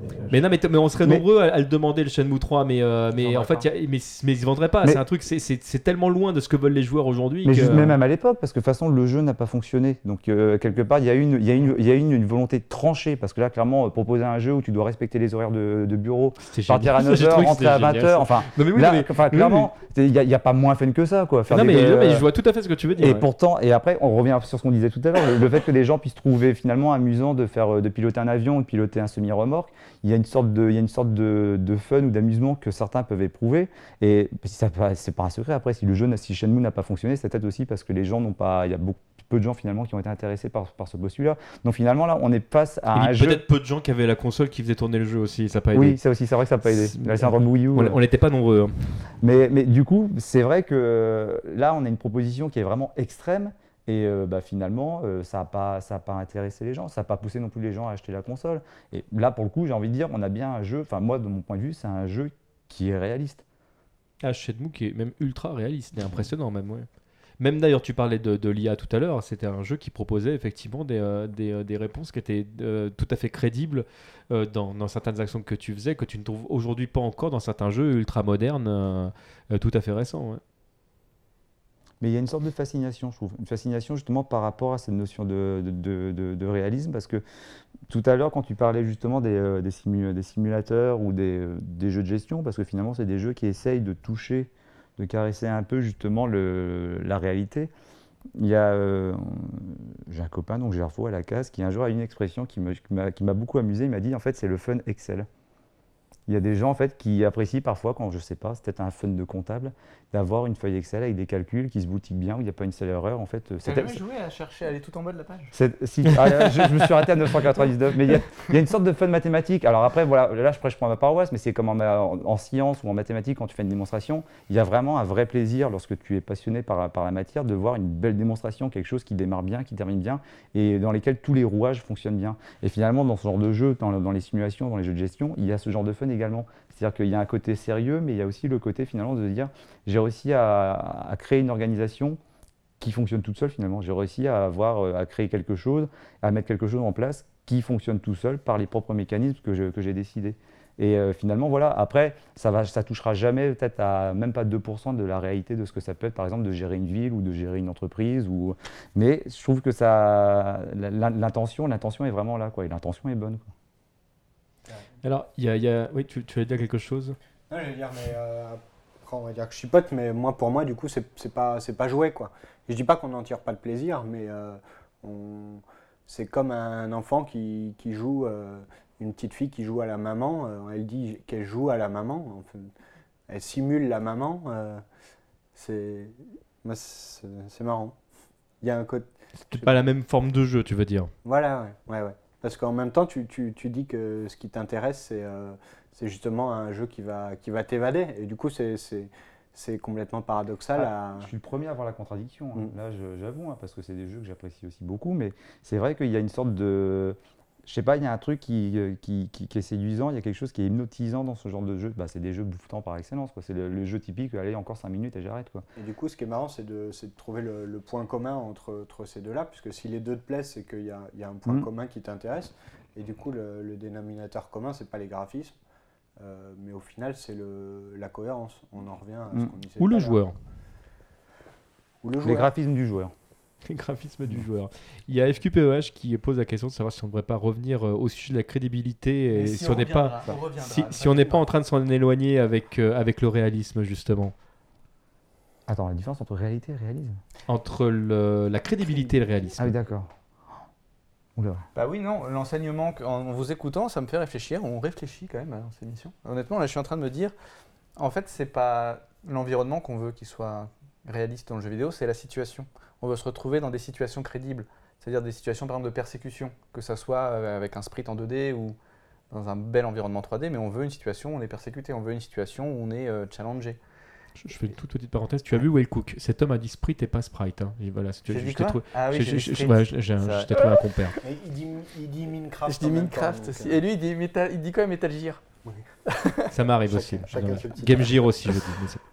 Voilà, non, mais du coup, ça rejoint la, la question du, du monsieur, c'est c'est que te- C'est une dame. Mais euh, de, de madame. Euh, T'as vu comment, le sté- comment j'ai j'ai- j'ai stéréotypé le. Le gamer. Ouais, c'est pas bien. Du coup, c'est d'abord la situation, après l'environnement. Donc Ouais. si on rentre par l'environnement méga réaliste, euh, on s'en tape. C'est d'abord la situation. Et on le voit avec des beaux jeux modernes où l'environnement est magnifique et la situation, elle est. euh, et on retrouve pas, là, je sais pas, dans une, dans une situation de combat par exemple. On veut retrouver une situation de combat parce qu'on veut jouer. Tu prends Assassin's Creed, on se retrouve pas dans une situation de combat, on se retrouve dans une situation de, de tempo. Après, si si on tu veux- prend. si- pardon, excuse-moi. Juste si tu, si tu peux exprimer ce que tu, ce que tu veux dire là-dessus, en fait, euh, en termes de gameplay, peut-être pour les, les gens qui connaissent pas bien la licence. Euh, tu te retrouves euh, pas à essayer de faire le meilleur coup, le coup le plus le plus Cohérent, le, euh. le plus opportun à un moment en fonction de ton ennemi. Là, tu te retrouves à faire euh, ton euh, XX, euh, tu parades avec A et puis je sais plus quoi et tu remets X. Tu te retrouves dans une voilà dans une rythmique. Ce Il y a beaucoup de jeux modernes comme ça qui ont proposé un style très musical Mm. finalement de, de, de combat qui soit Ouais, pas. euh, Dance Dance, euh, Dance Revolution euh, appliqué aux autres jeux. ouais, c'est un, Ouais, peu le, le sentiment que j'ai aussi, donc c'est c'est marrant que tu fasses cette remarque. Moi, en tout cas, ce, ce genre de mécanisme, ça me, ça me sort du jeu. Quoi. Ça me sort du jeu parce que du coup, je suis plus dans, je suis plus euh, dans mon écran, mais je suis sur ma manette. Donc le jeu perd en crédibilité à ce moment-là. Voilà. Tu es obligé de regarder tes Je suis obligé de doigts. ressortir, donc même si bon, ben, euh, ça fait euh, 20 ans que je joue sur la même manette, donc je finis par connaître l'ordre des boutons, mais euh, j'ai besoin, mon, mon doigt a besoin de se concentrer, dire ah, il va falloir que je fasse tel enchaînement. Euh, du coup, ça me sort du jeu. Euh, du, coup, du coup, effectivement, euh, l'univers est plus, est plus crédible quand je reviens dedans, ça, ça a changé. ouais. Alors, est-ce qu'un jeu, est-ce qu'un jeu qui nous laisserait complètement faire ce qu'on veut serait d'autant plus crédible En tout cas, il serait plus cohérent. C'est que grâce à toi, je viens de réaliser quelque chose. Je, t'écoutais parler, le, je me disais, il y a certains types de jeux de combat, par exemple, qui, ne me parlent pas du tout, dont je ne suis pas du tout client. Par exemple, j'ai beaucoup de mal avec des jeux comme, euh, comme Killer Instinct, qui sont, qui sont des jeux, en fait, qui, euh, au-delà du fait qu'il faut euh, qu'il faille faire 50 000 combos, mais qui, effectivement, te demandent d'apprendre des, phrases par cœur, en fait, mm. pour que ça devienne intéressant. Et effectivement, je me suis rendu compte à quel point que sur certains personnages, j'étais obligé de quitter l'écran des yeux pour me rappeler, effectivement, alors que, comme toi, je connais pourtant ma manette par mm. cœur, hein, mais le, non, il fallait que je sois, effectivement, concentré dans mes doigts pour réaliser le. Et du coup, je ne prenais pas du tout de plaisir de jeu. Et je n'avais jamais fait ce, rapprochement. Souvent, je me suis dit, mais c'est vrai, pourquoi je n'aime pas cette licence qui ne m'a pourtant rien fait? Très gentil cette licence. J'ai compris pourquoi, merci beaucoup. Mais tu, dirais la même chose si tu jouais à un jeu de voiture où il t'était proposé que de freiner, d'accélérer. Tu te dirais, non, moi je veux mettre dans une situation de conduite, donc je veux conduire. Oui, probablement, oui. Et j'ai l'impression que c'est ce qu'on vit nous aujourd'hui. On vit, euh, on va dans des jeux pour avoir des situations de jeu, des situations, et on se retrouve avec un gameplay qui ne nous propose pas cette situation. Mhm parce qu'on a besoin euh, de plus t'encadrer pour que le jeu soit réaliste. Euh, on a besoin que tu. Du coup, on, t'encadre plus, euh, on te laisse moins de liberté. On les libertés, On te laisse moins de liberté pour que. C'est paradoxal en fait, on te laisse moins de liberté pour que l'univers soit plus cohérent. Euh, c'est toujours difficile de laisser de la liberté aux joueurs tout en gardant effectivement cette cohérence d'univers, surtout quand tu veux raconter euh, une histoire. Et il y, a justement SQPH qui nous dit que la, cohérence étant étroitement liée à la logique, qu'est-ce qui crée l'harmonie entre l'histoire, le gameplay et la sensation de jeu? Et c'est vrai que c'est une question qui est, compliquée parce que la cohérence des, trois éléments euh, n'est pas toujours évidente à faire. Surtout que on parlait tout à l'heure de rétro gaming, mais c'est vrai que les jeux euh, qui ont euh, maintenant quelques années proposaient effectivement de, de créer le jeu par rapport au gameplay. Il y avait le gameplay qui faisait le jeu, et après, bah, on créait peut-être une petite histoire autour, histoire de, de, faire une petite présentation. La princesse s'est fait enlever, ou il faut attraper le bandit, ou etc. Mais là aujourd'hui, effectivement, des fois, on part d'une histoire et on essaie de trouver le gameplay qui va aller avec l'histoire. Et c'est vrai que comme le jeu s'appuie au départ essentiellement sur le gameplay, ça crée des situations qui sont effectivement pas très très simples euh, à, mettre en place. Quantic Dream, si tu nous regardes. Voilà. Ouais, bah, du coup j'ai l'impression que c'est une recette tellement savante, un équilibre euh, tellement précaire que au final, je euh, je suis pas développeur, je ne sais pas comment ça se passe à l'intérieur, mais j'ai plutôt l'impression du coup on en privilégie un. On, se dit, euh, moi je suis plus pour que ça soit euh, l'histoire qui apporte euh, la cohérence au jeu. Du coup, The Walking Dead par exemple. Voilà, du coup le, gameplay il va être soumis à l'histoire. d'autres, d'autres ont une vision plus ludique. Du coup pour eux, euh, on va d'abord faire des mécanismes qui nous intéressent, qui nous plaisent, et on va essayer de greffer une histoire, ou voire pas du tout d'histoire pour certains jeux. Les jeux de combat par exemple, où euh, des fois tu as des personnages morts trois fois qui reviennent quand même. Ouais, mais le gameplay était sympa du perso. Ouais, mais il est mort, mais ta gueule, on s'en fout, allez, viens, ouais, voilà, comme, comme les X-Men, euh, les personnages sont tous morts dix fois, ils sont revenus dans l'histoire, mais du coup on avait envie de les revoir. Ouais, c'est le même principe. Mais du coup, ça serait intéressant du coup d'un point de vue d'un développeur là-dessus. Est-ce que et ce qu'on se dit, c'est un mélange tellement savant que finalement, je vais en prioriser un euh, plus que les autres. Il y a peut-être un exemple, alors je ne l'ai pas encore pratiqué, même s'il traîne sur mon étagère depuis quelques, quelques temps. Euh, si vous y avez joué, tant mieux, vous pourrez peut-être me contredire si je me, je me trompe. Mais j'ai l'impression que par exemple, c'est un peu ce que la Team Bondi avait essayé de faire avec le Alienware de, de Rockstar. Mhm. Parce que finalement, on a un jeu qui, quelque part, si on le regarde. Euh, d'un œil euh, assez innocent, on peut avoir l'impression d'un open world, ce qui n'est pas du tout le cas. Mm. Euh, et finalement, on a un jeu qui se focalise mm. finalement sur, euh, sur les, réactions des personnages, sur les, visages. Et donc, quelque part, là, la notion de crédibilité, elle se reporte simplement finalement sur les interactions entre les personnages et ce que l'on peut en deviner.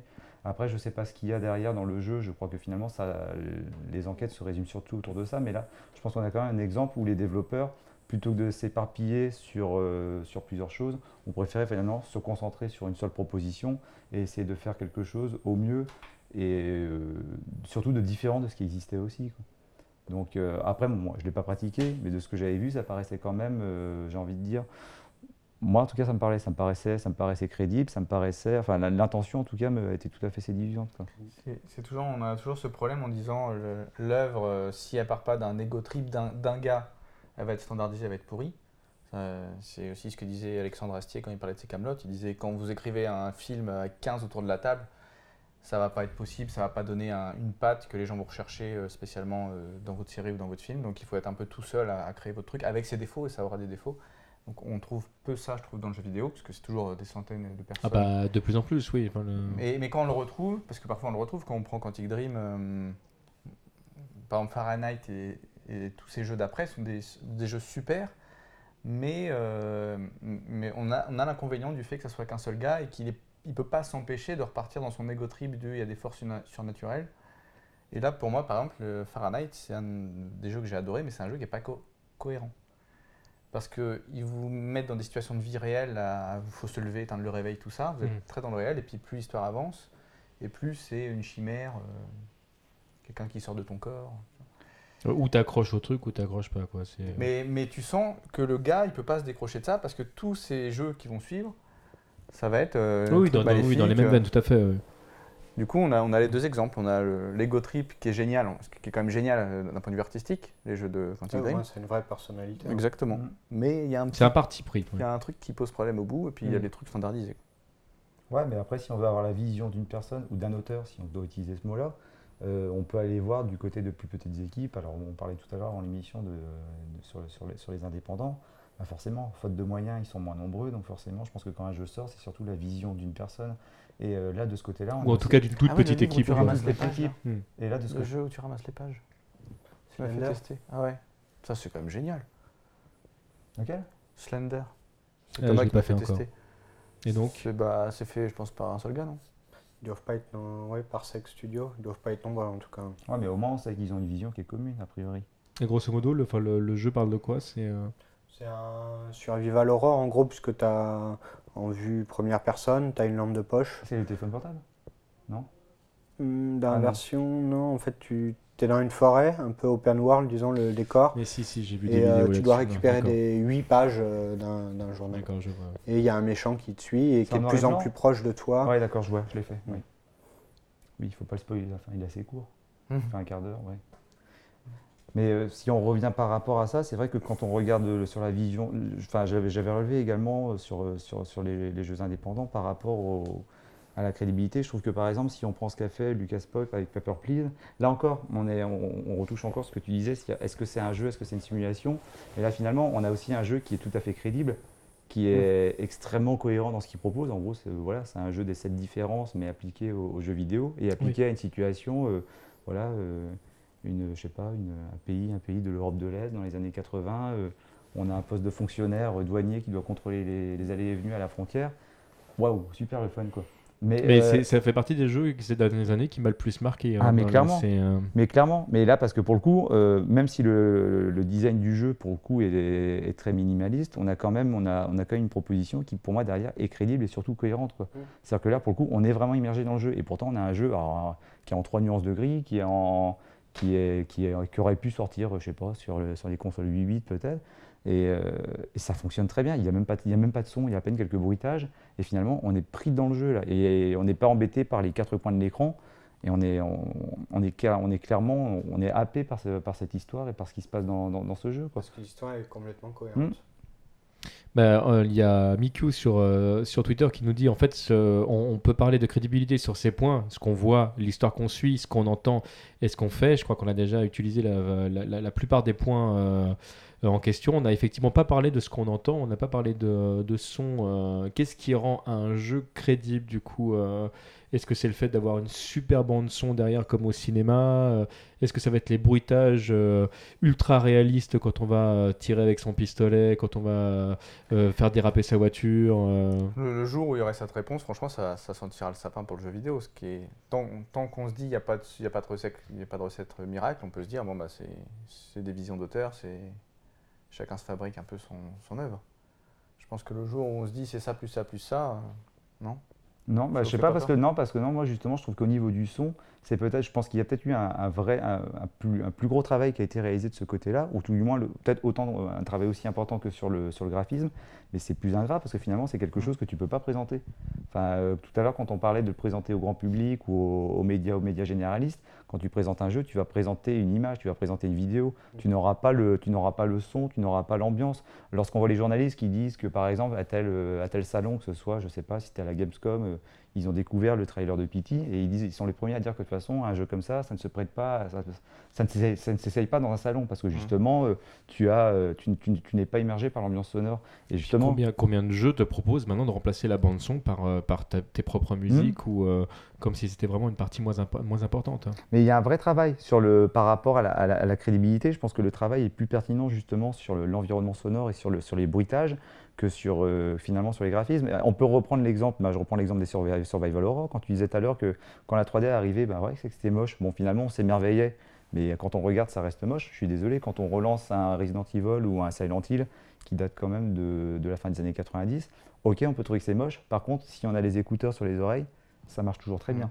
Et le problème, c'est que le, let- le let's player, il a pourri la bande son, il parle sur le jeu. Il est chiant. Ah oui, ça oui. ah, c'est pénible. hein. Mais ceci dit, pour aller, pour aller euh, dans, dans ce sens, euh, je ne sais pas si vous avez eu l'occasion de, de, de voir le, le dernier Miyazaki, euh, c'était le, le vent se lève, je crois, de, de mémoire.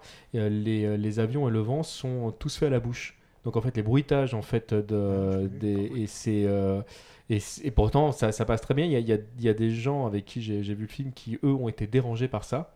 Le fait que ce soit pas le, un vrai son. De... Et moi, j'ai trouvé ça vachement intéressant parce qu'on était, euh, on était dans autre chose et j'étais un petit peu bercé en fait par, le, par, euh, par ce choix. Et je trouve pas à un seul moment que c'est dé- euh, décrédibiliser l'animation. Alors, pour aller, pour aller dans ton sens, effectivement, on n'a pas forcément né- nécessairement besoin d'un super son. il faut juste que le son te touche quand, quand il se passe quelque chose. C'est c'est marrant, enfin, j'espère qu'il n'y a aucun développeur hein, qui nous regarde, parce qu'ils vont se tirer une balle quand on voit genre Ubisoft euh, qui a fait tout, tout un trailer là-dessus pour le prochain Assassin's Creed, euh, des, des vrais bruits, on se promène dans les rues de Paris au milieu de la foule et euh, il- justement il expliquait, écoutez la, le, le bruit de la foule tellement réaliste. euh. Enfin, ça, ça fait longtemps. Quand Quand, c'est- Je sais euh, pas si tu te souviens de la cassette vidéo euh, de la Super NES, mais à un moment donné, il coupe le- l'écran, l'image est noire, et on est censé entendre Super Tennis euh, avec des sons digitales franchement dégueulasses, même à l'époque, je trouve. Mais le mec, il fait Ah, c'est Roland Garros? Mais non, c'est Super Tennis Il y a des gens, euh, c'est c'est leur métier. Hein. Oui, oui. enregistreur de, de son, même les Call of Duty, j'avais vu, ils enregistrent, ils tirent avec une vraie arme et il est avec son micro Oui, à côté et, et pour puis le avec eux, et puis euh, pas, pas n'importe quel micro, effectivement, Et il a du tout matos ça de pour que les gens au final euh, passent leur musique par-dessus et limite coupent le son. euh. Mais après, il y a des jeux où le son, le son est important, donc je pense. Il a en partie raison quand il dit que le son, le son aussi fait partie de la, la cohérence du jeu. Quand, euh, effectivement, tu peux, il y a certains jeux où tu peux passer ta musique, euh, mais il y a des jeux, euh, il y a des jeux où le son, euh, le, jon- le, le son fait partie du jeu au final, donc euh, c'est pas, pas seulement la musique, mais plus là, c'est plus les, les sons d'ambiance. Euh, T'en as besoin pour te déplacer, t'es dans le noir, du coup, t'as plus que les sons. euh, C'était Fear, je crois, où tu avais, une batterie sur ta lampe de poche, donc dès qu'elle était vide, tu étais dans le noir complet. Et justement, là, les sons étaient vachement importants. Quoi. Mais là, pour, là, pour le coup, je trouve que cette expérience était vraiment euh, prégnante. Ou, euh, alors que pour le, bah, c'est le jeu vidéo sans image, quoi, à certains moments. Ouais. Donc, euh, Et là, tu n'as plus que le son pour, euh, pour entendre, alors qu'il y a une. Je- je conseille de jouer au casque, peau. Donc je pense que le son, pour certains jeux, peut faire partie de la cohérence. Est-ce qu'il y a un jeu comme ça qui vous est marqué en termes de, de sonorité, justement, où vous vous êtes dit, là, on est, on est, enfin, il y a quelque chose vraiment qui, qui m'aide à rentrer dans le jeu? Hmm, bon, le premier souvenir qui me vient, mais c'est un souvenir très récent, mais c'est parce qu'il y a eu une vraie. Il y a Kirby là qui s'énerve. Oui, il y a. Kirby qui s'énerve, oui. C'est parce qu'il y avait un tel décalage entre ce que j'avais à l'écran finalement et puis ce que, euh, ce que j'avais dans les oreilles quand je jouais au casque. Au casque, c'est lorsque j'ai j'ai joué à Lone Survivor. Ouais. Et euh, parce que finalement, c'est euh, un survival qui est presque limite en 2D, quoi, avec des sprites énormes, avec un filtre graphique qui rend les choses très très floues. Mais par contre, le- le- les, sons que les sons que l'on a, où c'est des espèces de gargouillis, enfin clairement, de toute façon, c'est une référence, euh, c'est un hommage à, à Silent Hill. Mais euh, j'étais très très mal à l'aise par rapport à ça. Et, euh, mais après, voilà, c'est très facile de prendre comme exemple à chaque fois les, les, les survival horror. Mais je trouve que c'est des jeux justement sur lesquels il y a, ça, ça fonctionne très bien. Quand pareil, lorsque j'ai fait, lorsque j'ai fait Amnesia, tu, tu peux passer trois quarts d'heure dans le jeu où il se passe strictement rien, Mm. mais n'empêche que tu vas jouer les fesses serrées parce que simplement tu entends. euh, Tu as, tu tu as- entends- ah oui. l'ambiance sonore et. euh, Mais pour le coup, c'est vrai que c'est des, c'est des exemples récents et euh, il, faut, il me faudrait plus de temps pour voir si ça m'a marqué sur un, sur un jeu plus ancien. Alone in the Dark, ouais. rien que la, la peur pouvait venir juste de. T'as as cette espèce de radio qui grésille quand il y a un monstre qui s'approche. Au final, sans voir le monstre, ta, ta radio grésille et du coup, t'as as déjà peur. C'était le pom pom pom pom pom pom pom de l'époque. Oui, oui, oui, voilà, oui, oui le- c'est les Dents de la Mer, il me semble. ouais. Mhm. Oui, c'était. Il y a ça. Après, même des musiques, euh, des musiques des fois qui collent particulièrement aux images. Et pas longtemps, j'ai fini euh, Dust. Et euh, c'est une musique. Euh, bah, ça fait un peu musique d'ascenseur, mais vachement épique. euh, et je trouve ça, ça, ça, ça, m'emportait dans. Ouais.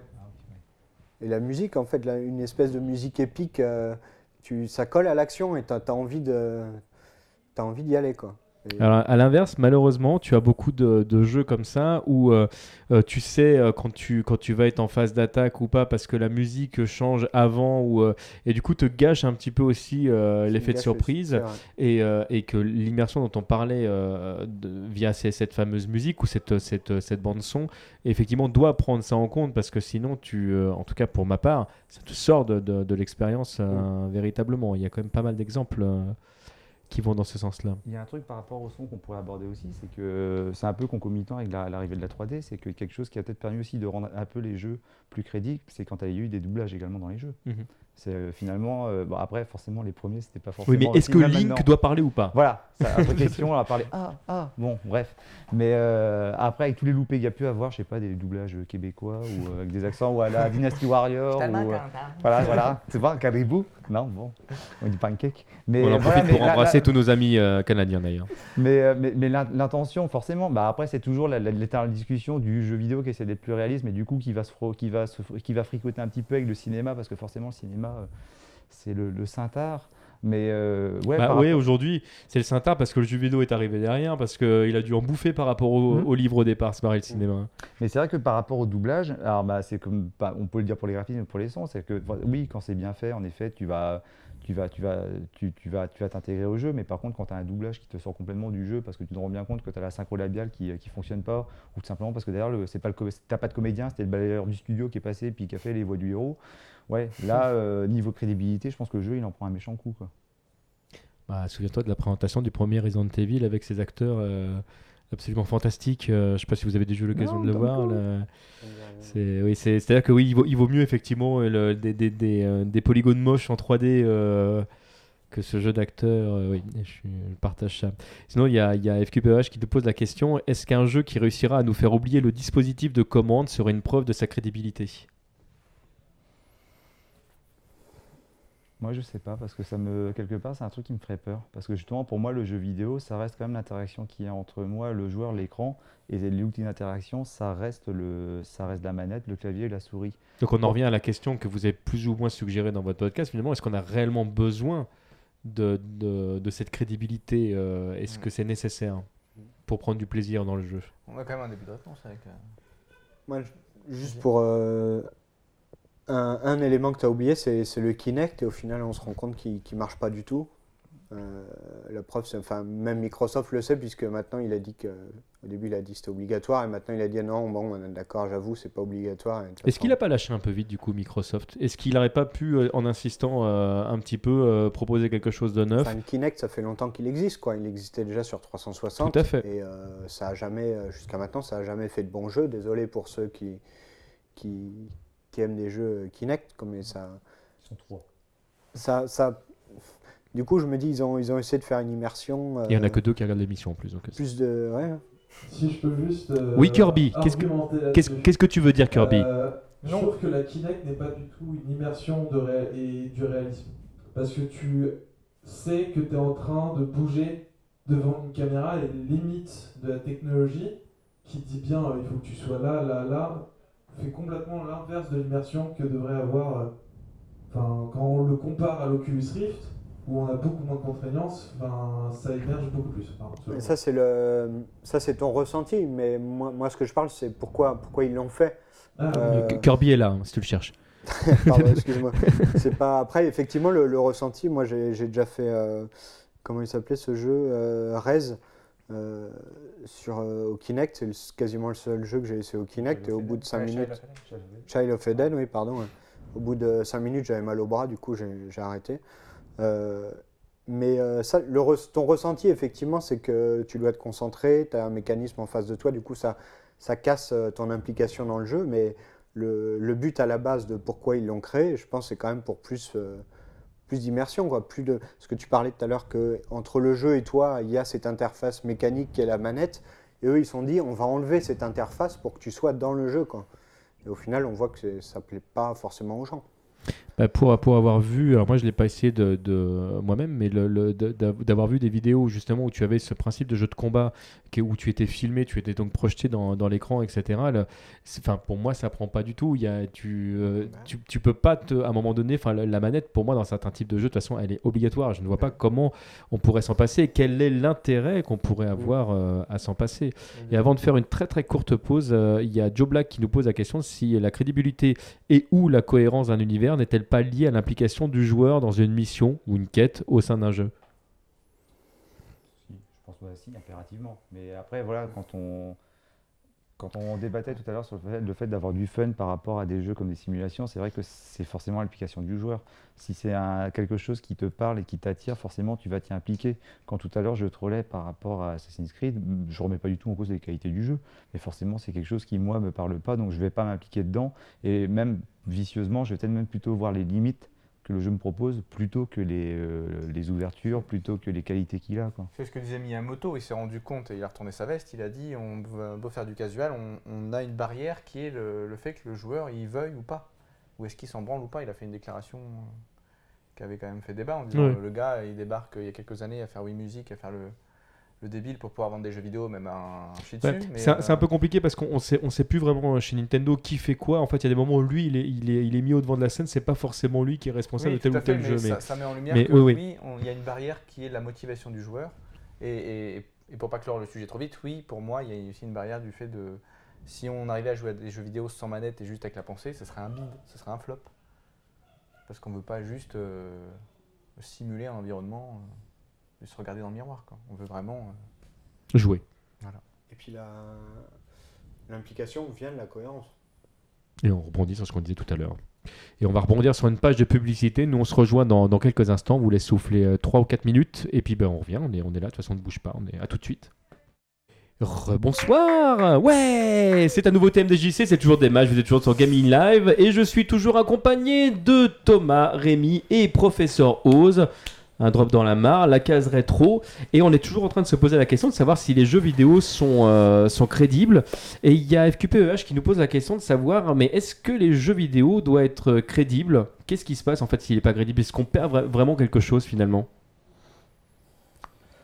Si on regarde la définition de crédible euh, comme, euh, comme crédible visuellement, réaliste, pour moi, pour moi c'est clairement non. Quoi. J'ai pas besoin, euh, pas besoin pour, un- pour qu'un jeu me plaise, j'ai pas besoin qu'il ressemble à, ma réalité. Euh, au contraire, euh, je serais plus de l'avis de professeur Rose. J'ai besoin justement de, si je joue, c'est pour m'évader. Quoi. Donc, si c'est pour me retrouver une journée de boulot, non.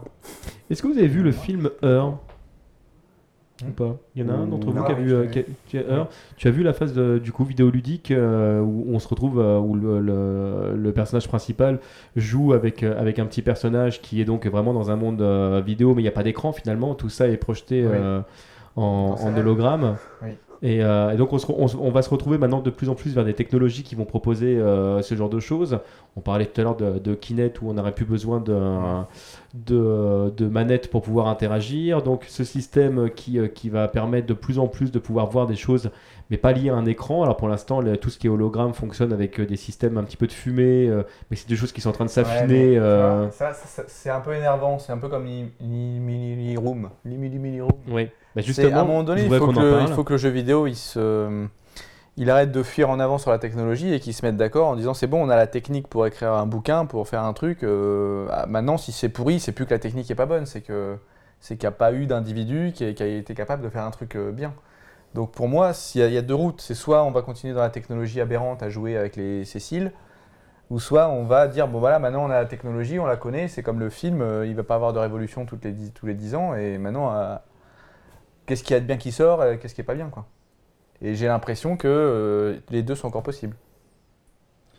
Est-ce que c'est même encore du jeu vidéo? C'est-à-dire qu'à euh, partir du moment où il y a de nouveaux, je sais pas, de nouvelles, euh, de nouvelles interfaces, est-ce que c'est, moi je reste toujours à mon idée que le jeu vidéo, de toute façon, c'est un écran, un joueur et puis une manette ou un clavier. Un joueur, mais, enfin, un. ouais, un, pas plus. Sous je, suis un, mono- je suis un mono-joueur. Mais voilà, quand tu parles justement d'avoir des, des hologrammes avec de la fumée et tout, je- Oh, faut s'arrêter quoi. Là, c'est une fuite en avant. C'est une fuite en avant. Où... Et surtout, j'ai envie de dire, c'est qu'on on parle de. on- Je parlais tout à l'heure de popularisation du jeu vidéo, de faire en sorte que c'est un média qui est de plus en plus populaire. Mais si on demande aux gens d'avoir des, euh, des, in- des interfaces de plus en plus compliquées, alors non, maintenant, si tu veux jouer aux jeux vidéo, il faudra avoir une salle fumeur, une salle pas fumeur, où tu mettras ton truc avec ta fumée et tout. Et puis, il faudra pas que les enfants qui aient moins de 12 ans, parce que c'est pas bon pour les yeux, c'est pas bon pour l'épiderme. Wow Eh, C'est quoi? Là, on n'est plus. euh, ok, euh, c'est quoi, la... c'est quoi le réalisme? C'est quoi le but là? Ouais, c'est quoi le but? La preuve dans Illimini Room, là, euh, il, il montre pour, prouver- pour montrer le projet, il montre tu tires sur des murs, sur des blattes. Non mais les mecs, euh, proposez quoi comme expérience de jeu quoi? Vous dépensez des millions dans un projet et vous nous montrez le gameplay euh, dans le trailer, c'est euh, tirer sur Bah, mur, des. Question troll, est-ce qu'on exprime ça parce qu'on est des vieux cons et qu'on n'est pas capable de comprendre euh, l'intérêt que ça va pouvoir donner Ou est-ce que vraiment, le- le- pour vous, il n'y aurait aucune plus-value du coup à ce type, euh, ce type d'objet? C'est c'est ce que c'est la réflexion que j'allais faire, oui. euh, celui qui, euh, qui a commencé à jouer euh, sur Astéroïde euh, alors qu'il avait déjà 30 ans euh, et qui voit les jeux d'aujourd'hui, est-ce qu'il se dit pas la même chose euh, que vous deux quand vous dites euh, peut-être que peut-être que le gamin au final il a envie lui de, de jouer avec des hologrammes. euh. Par exemple, moi je suis pas réfractaire, je suis curieux par rapport à ça. Mais euh, c'est vrai qu'après, par rapport, mais on revient à ce qu'on disait tout à l'heure, à l'implication du joueur, par rapport à ce que moi j'en attends et par rapport à ce que je recherche, c'est pas, euh, c'est pas, je suis pas client de ce genre de, de ce genre de proposition. Quand on parle par exemple de l'Oculus Rift, c'est vrai que ça a l'air très impressionnant. J'ai pas eu l'occasion d'essayer. Je suppose que c'est très impressionnant et de ce que j'ai dû cru en, en lire et en entendre, Mhm. ça a l'air d'être de fonctionner extrêmement bien. Mais euh, après, j'ai envie de dire, pour quel intérêt? C'est-à-dire que finalement, ok, tu auras l'impression d'être dans, dans un univers parce que quand tu tourneras la tête, tu verras, tu verras tout autour de toi. Tu n'auras plus l'impression d'avoir un FPS simplement bloqué dans les. Dans les quatre murs de ton écran. des, euh, ce sont deux technologies qui sont entre guillemets relativement proches. L'idée, c'est de pouvoir en fait se retrouver dans une salle et d'avoir l'impression d'être complètement euh, mais dans final, le jeu. au final, tu joues avec quoi? C'est-à-dire que je sais Ouais. pas, pour moi, le- l'Oculus Rift, c'est quoi? Tu continues à jouer avec une manette, mais du coup, tu es quand même toujours relié avec une manette. Donc, tu as toujours cette interface. Ou alors, à ce moment-là, on revient à se déplacer avec euh, les mains, mais là, on reparle de Bah. Kinect. Et du coup, on voit bien que c'était une solution qui n'était pas, qui était pas viable. C'est pour jouer à quel jeu? Des jeux existants, des jeux révolutionnaires? Enfin, tu vois. euh, Pour l'instant, j'ai peur que l'Oculus Rift ça fasse un peu comme les, les smartphones. euh. J'ai l'impression qu'aujourd'hui c'est des milliers de, de jeux, mais c'est des petits jeux. Quoi. Il y a pas... Peut-être que j'espère que les grands développeurs, se, grands éditeurs se mettront dessus, mais pour l'instant euh, c'est comme le marché des smartphones en fait. C'est plein de petites applications. Au final, il n'y a pas, pas beaucoup de bons jeux. Euh, L'Oculus Rift ça va être euh, un roller coaster. Ça va être des expériences en fait, plus qu'un jeu. C'est. euh, des petites expériences, c'est sûrement sympa à faire. Quoi, mais- Et il y a un paramètre qu'on ne connaît pas encore, mais on peut peut-être supposer par rapport à ce qui s'est passé avec le motion gaming, c'est que, ok, ça va être très intéressant d'avoir un casque sur la tête et d'être complètement immergé, mais pas en combien de temps? La durée de vie des piles. Ouais, mais oui, mais puis même la, Et, et de, de la force et que puis- tu as dans le cou. et puis la durée de vie avant Ah, d'avoir ça- un saut à côté de toi et puis d'enlever le casque pour euh, parce que t'auras- tu seras pris de nausée. Parce que honnêtement, est-ce que tu, tu es prêt à, à jouer pendant 3 heures avec un casque qui doit être peser, je sais pas, 2-3 Bah. kilos sur la tête, qui te gêne un peu dans tes mouvements, même si c'est impressionnant. Le motion gaming, bah ouais, c'est très rigolo, mais j'ai rarement vu des gens s'exciter euh, au dernier Zelda pendant 5 heures d'affilée parce qu'il fallait faire des coups Mm. d'épée dans tous les sens. Mm. Donc, et même pourtant, bah, voilà, on a un exemple Zelda qui est pourtant il y a un, un jeu. euh, un jeu par excellence. Et là, bah, dès qu'on a essayé d'introduire un tant soit peu de réalisme avec le motion gaming, on a bien vu que de toute façon, ça ne fonctionnait pas. Enfin, de mon point de vue, ça ne fonctionnait pas. Mm. Donc il y a une sorte de dichotomie là qui, pour moi, ne s'opère pas correctement. quoi. J'ai pas dit un truc intelligent là, faut enchaîner là. Parce que... Euh, du coup, euh, le, le futur comme ça, donc euh, risque de proposer de- de- des- des choses effectivement radicalement différentes. Risque ou euh, je dis je sais pas pourquoi je dis Non, risque d'ailleurs parce que ça, ça se trouve c'est très bien. Mais là, on, on en arrive à la question que le jeu vidéo est quand même reste un média qui est relativement jeune encore, même si tout doucement il a il a sa préhistoire, jeu de mots. Le, le, on, est- on est d'accord qu'il est voilà, c'est un, un, un média qui est quand même récent. Le temps de la digestion de, de toutes ces technologies et on va peut-être euh, pouvoir se dire que je prends un exemple tout bête mais on prend les jeux de plateau par exemple Euh, il vous arrive de jouer avec des jeux de cartes ou il vous arrive de jouer avec des dés et aujourd'hui on se pose pas la question de savoir s'il faut absolument virer les dés pour, euh, Mhm. pour mettre autre chose à la place euh, ou quand tu joues avec des cartes eh ben, tu vires pas les cartes parce que tu sais qu'elles sont essentielles au gameplay peut-être qu'on on va proposer plusieurs styles de jeux différents et que pour certains types de gameplay la manette sera essentielle alors que pour d'autres expériences effectivement on pourra se passer de, de certaines choses peut-être que tout n'est pas incompatible D'où justement quand on voit la proposition qui est faite par exemple sur les téléphones portables. Alors là du coup on va digresser un peu par rapport au thème. Mais voilà, les, les jeux qui fonctionnent généralement sur les téléphones portables, qui fonctionnent vraiment, c'est des jeux qui ont développé leur propre, leur propre mécanique et non pas des jeux qui essayent de retranscrire des choses qui existent déjà, dans le salon ou sur son ordinateur. Moi j'ai beaucoup de mal avec ces jeux-là en général. hein. Les jeux qui, qui essaient de reproduire euh, la, la sensation de manette, euh, moi sur, de, sur, un, sur un écran à plat, j'ai énormément de mal. Mais on a forcément, si, il y aura, il y aura forcément plusieurs voies qui vont, qui vont s'ouvrir parce que voilà, euh, le, le jeu vidéo il est pluriel et il doit s'adresser à toutes sortes de personnes. Il faut que chacun puisse y trouver son compte également. Donc euh, c'est vrai que bon, peut-être qu'on a fait les vieux cons en disant que. Non, ça, euh, je pense, je pense que ça, ça fera pas comme ça. Je Ah pense bon qu'au contraire, ça va se centraliser. Ce serait triste hein, si franchement ça reste tout le temps sur une seule voie ou. euh, Il y aura un gagnant et un perdant entre le jeu indé et, le, et la Ah, moi je pense, je pense sincèrement que ça peut. euh, ça peut enfin, les, les deux peuvent fonctionner en parallèle, se nourrir l'un de l'autre. Parce qu'on voit bien des développeurs qui travaillent avec des, dans des grands studios qui basculent vers l'indé.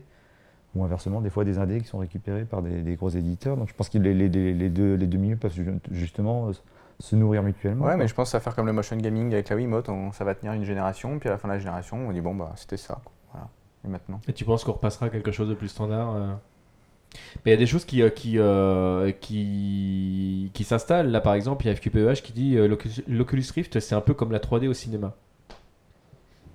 Ouais, c'est le gadget. Ah ouais, après c'est difficile, hum, c'est difficile d'anticiper parce qu'il y a quand même l'air d'avoir plus de d'émulsion autour de, de l'Oculus Rift dans le jeu vidéo qu'il y en avait autour du de la 3D dans le cinéma et même des télévisions 3D après dans, dans les salons. Donc, qui ont plutôt été un flop dans l'ensemble. hein, parce que, sauf Mhm. erreur de ma part, les, les télévisions nouvelle génération proposent plus la 3D. euh, Enfin, il y en a encore qui le font, mais, euh, mais en tout cas pas comme les, les les anciens. même si on regarde par rapport aux jeux vidéo, même quand on prend une console comme la 3DS, finalement, euh, combien de jeux utilisent vraiment la 3D euh, en termes de gameplay pur?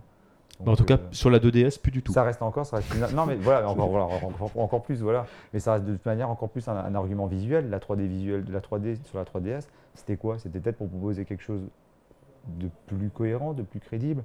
Avec les jeux Nintendo, pourtant, on est quand même à milieu de la crédibilité. Enfin, ça n'empêche pas que c'est des jeux de qualité, quoi. Et c'est marrant en fait parce que tu parles euh, des téléphones. Euh, ça me fait dire que depuis tout à l'heure, en fait, on a, on, on a occulté tout un pan du jeu vidéo. Euh, c'est tous ces jeux sur mobile, euh, Candy Crush, qu'on y joue ou pas, c'est des jeux vidéo. Et au final, est-ce que eux ont besoin de crédibilité ou pas C'est marrant. On est, on est parti du principe qu'on parlerait que des que des jeux entre guillemets parce que j'aime pas trop mais voilà, ouais, les jeux, les jeux pour les core gamers et les jeux pour les casus, eux, euh, on leur demande pas à ce qu'ils soient complètement crédibles. Quoi. Et pourtant, euh, quand tu es dedans, euh, quand tu es dedans, tu es dedans. Quoi. Oui, oui, tout à fait. Mm. Moi, ce qui me pose problème avec Candy Crush, c'est le gameplay. Mais ça, à part ça. le- Mais du coup, je suis d'accord avec toi, et c'est pour ça que le jeu vidéo est obligé de se splitter en deux, et que les gros vont devoir être très gros, et ça va emmerder tout le monde, tous les petits qui veulent être un peu, un peu moins gros. Je pense que ça va vraiment se splitter en deux. C'est déjà un peu le cas. Ouais, mais je pense que ça, ça deviendra vraiment écrasant. Comme, euh. Concrètement, enfin, comment tu l'imagines Bah, hum, je pense qu'il y en a un des deux qui va soit passer de mode, soit montrer qu'il peut pas aller au-delà, quoi. Et qu'il va forcément y avoir quelque chose au bout du Call of Duty euh, 37 et au bout du. Bah, si, si tant est que, que, les, que les ventes se cassent pas la figure, parce que là, on a vu que le FPS, quand même, enfin, tout doucement, montrait effectivement des, des signes de fatigue, mais. Mais euh, ils trouveront autre chose, mais ils auront Bah, une réponse qui est, qui est- qui est lourde et qui est financièrement imposante. Le FPS, non, au contraire. Enfin, on pensait que le FPS c'était le jeu de la, de la, de, de la génération euh, PS3 360, et au final, euh, sur cette nouvelle génération, c'est c'est encore ça qui il marche. co- bien sûr, il continue. Mais c'est quand tu regardes les chiffres de vente, je sais plus sur, sur quel jeu on, on- on exprimait le fait que les chiffres étaient moins importants que, que ce qu'ils espéraient alors que le jeu était attendu. Enfin, une des grosses licences euh, triple A du, euh, du moment. Hmm non, non, c'était pas ça. C'est pas grave. Donc, qu'importe, de toute Sur façon. Call là- of Duty, enfin, par, Mais par rapport au dernier, tout- effectivement, ça, ça baisse, mais euh, il y a entre temps, il y a Titanfall qui est sorti. euh, il y a plein de gros FPS. Et là, en ce moment, sur le FPS, j'ai vu que le gros retour, c'est le FPS euh, à l'ancienne. Que, je sais plus comment il s'appelle Warrior, ce jeu. sorti l'année dernière, Shadow Warrior déjà. c'était un J'aime bon beaucoup retour. l'expression, ouais, c'est le FPS old school. C'est le Ouais, truc ouais. comme si ça faisait Mais t'as 50 pas ans vu que ce c'était là. jeu, je sais plus- Non, mais je sais j'aime plus bien. Comment il s'appelle? Il a fait toute sa promo Ouais, là-dessus. En ouais. fait, c'est euh, euh, nous, on n'est pas de génération euh, automatique de vie, euh, pas de classe, pas de Bah, leveling, voilà, euh, l'idée, retour l'idée à c'est de remettre une certaine difficulté au centre d'une sorte de challenge. Du Ouais, coup, voilà. euh, ouais, ouais, Mm. tout à Et fait. au final, du coup, le FPS, il est pas marrant. Ah non, non, ça, non, ça par contre, mort, non, c'est certain. Ça fait encore partie de- des, des styles de jeu qui, euh, qui, qui font l'identité même du jeu vidéo, j'ai l'impression. ouais. Je pense juste à quelque chose parce que du coup, c'est quelque chose dont je voulais parler, mais par rapport au- à la crédibilité du jeu vidéo, je pense que s'il est crédible, parce qu'on on a beaucoup parlé finalement du jeu quand il est pratiqué euh, seul, mais on n'a pas pensé à parler aussi du jeu lorsqu'il peut être pratiqué à plusieurs. Mhm. Et je pense que la crédibilité d'un jeu peut être renforcée aussi lorsqu'il y a un échange entre plusieurs joueurs. Euh, je prends un exemple, bah ouais, quand avec des potos on fait une partie de Left 4 Dead, Mhm. on, Très bon euh, exemple. Je trouve qu'il y a, y, une- il y a une sorte de solidarité qui entre dans le groupe, une sorte de, de stratégie également, de tactique qui se met en place, qui fait que finalement on, se sent vraiment dans le jeu. Et on se sent vraiment en situation de détresse, en situation d'urgence. Il y, a, il y a ce cas-là. Il y avait un autre exemple également que j'ai j'ai pas pratiqué, même si j'ai une certaine curiosité par rapport à ça. C'est je prends le cas des Arma, visiblement, où il y a l'air d'avoir vraiment l'expérience a l'air d'être extrêmement réaliste. Euh, visiblement, de ce que j'ai pu en lire, des gens euh, anciens militaires ont l'air de dire qu'en effet, le jeu pousse le réalisme assez loin. Et derrière, il y a quand même des groupes qui se retrouvent tous les soirs pendant 20 heures, pendant, à 20 heures, pendant 4 heures, 5 heures, pour euh, monter une stratégie, pour attendre des fois que rien ne se passe. Et il y a une sorte de, finalement, de d'émulation de la réalité par ce genre, par ce genre de pratique. Et je pense qu'elle est justement, elle est, elle est bien mise en valeur par le fait que c'est pas une, c'est pas une pratique solo pour le coup. Là, il y a deux, trois, si ce n'est une quinzaine de joueurs, et du coup, le- du coup, ça fonctionne aussi. Le jeu est rendu plus, plus crédible parce que on est plusieurs. Si Mais av- avant, avant de, de passer la, la parole à Kirby, je t'ai entendu Kirby, j'ai bien compris que tu voulais dire un truc. Le- juste pour, te, pour, pour aller dans, dans ce sens, en fait, moi je, je fais partie des, des derniers euh, à avoir fait son, euh, son service militaire et, euh, et il est clair que tu n'as aucun jeu le plus crédible possible qui, euh, qui remplacera aujourd'hui en l'état le fait de devoir porter une arme qui est lourde, qui ne pèse plus le même poids si jamais elle est chargée ou pas, les- le fait que tu sois habillé avec des vêtements qui eux-mêmes sont lourds, tu as les rangers, t'as tout, etc. Tu as, ton pactage, enfin l'immersion dans ce cas-là, elle est, elle, est, elle, est, elle est pas réelle, entre guillemets. Enfin là, on est dans des choses qui sont, euh, heureusement d'ailleurs pour jouer, parce que franchement, ça me ferait chier pour jouer d'être obligé de, de- de refaire les mêmes exercices que j'ai pu faire. euh. Mais Kirby, tu voulais nous dire quelque chose? Juste pour rebondir sur ça, surtout sur Arma qui est, euh, de plus en plus présent, c'est la dimension RP. En fait, c'est le role-playing. En relation publique. Non, c'est le role-playing. C'est en fait se mettre dans la peau d'un rôle. Et c'est très présent sur Arma 3, où en fait euh, les joueurs jouent leur personnage. Mais vraiment, ils prennent une voix différente, ils s'inventent une vie, etc. Donc en fait, c'est du réalisme parallèle, on pourrait dire, parce que c'est du réalisme dans le jeu, et on s'attache au réalisme du jeu. Et c'est aussi présent dans un... Excuse-moi. c'est aussi présent dans, le, dans les MMORPG, où tu as la dimension RP, et tu as aussi la dimension, pour un boss fight, tu es 25, tu as un chef qui te donne les consignes, quoi faire, c'est comme un chef d'orchestre. Mais au même titre que quand tu joues un jeu de rôle, euh, euh, que ce soit sur papier ou sur plateau, tu vas retrouver les, les mêmes éléments aussi. Euh, Est-ce que pour autant ça donne une réalité ou une crédibilité euh, à ce qui se passe? Euh, Une certaine forme d'immersion, certainement, ouais, mais c'est une couche supplémentaire que le joueur rajoute euh, à l'interface vidéoludique pour, pour créer euh, une couche supplémentaire de bulle, entre guillemets, qui te permet de vivre ton jeu. Bah moi je dirais, je serais plus catégorique, je dirais non, et mm, c'est même l'inverse. Au contraire, si tu, si tu rajoutes cette couche RP, c'est justement pour t'évader encore plus de la réalité. Comme un gamin qui, des gamins qui jouent aux cow-boys et aux indiens, il n'y a, rien de moins réel. quoi.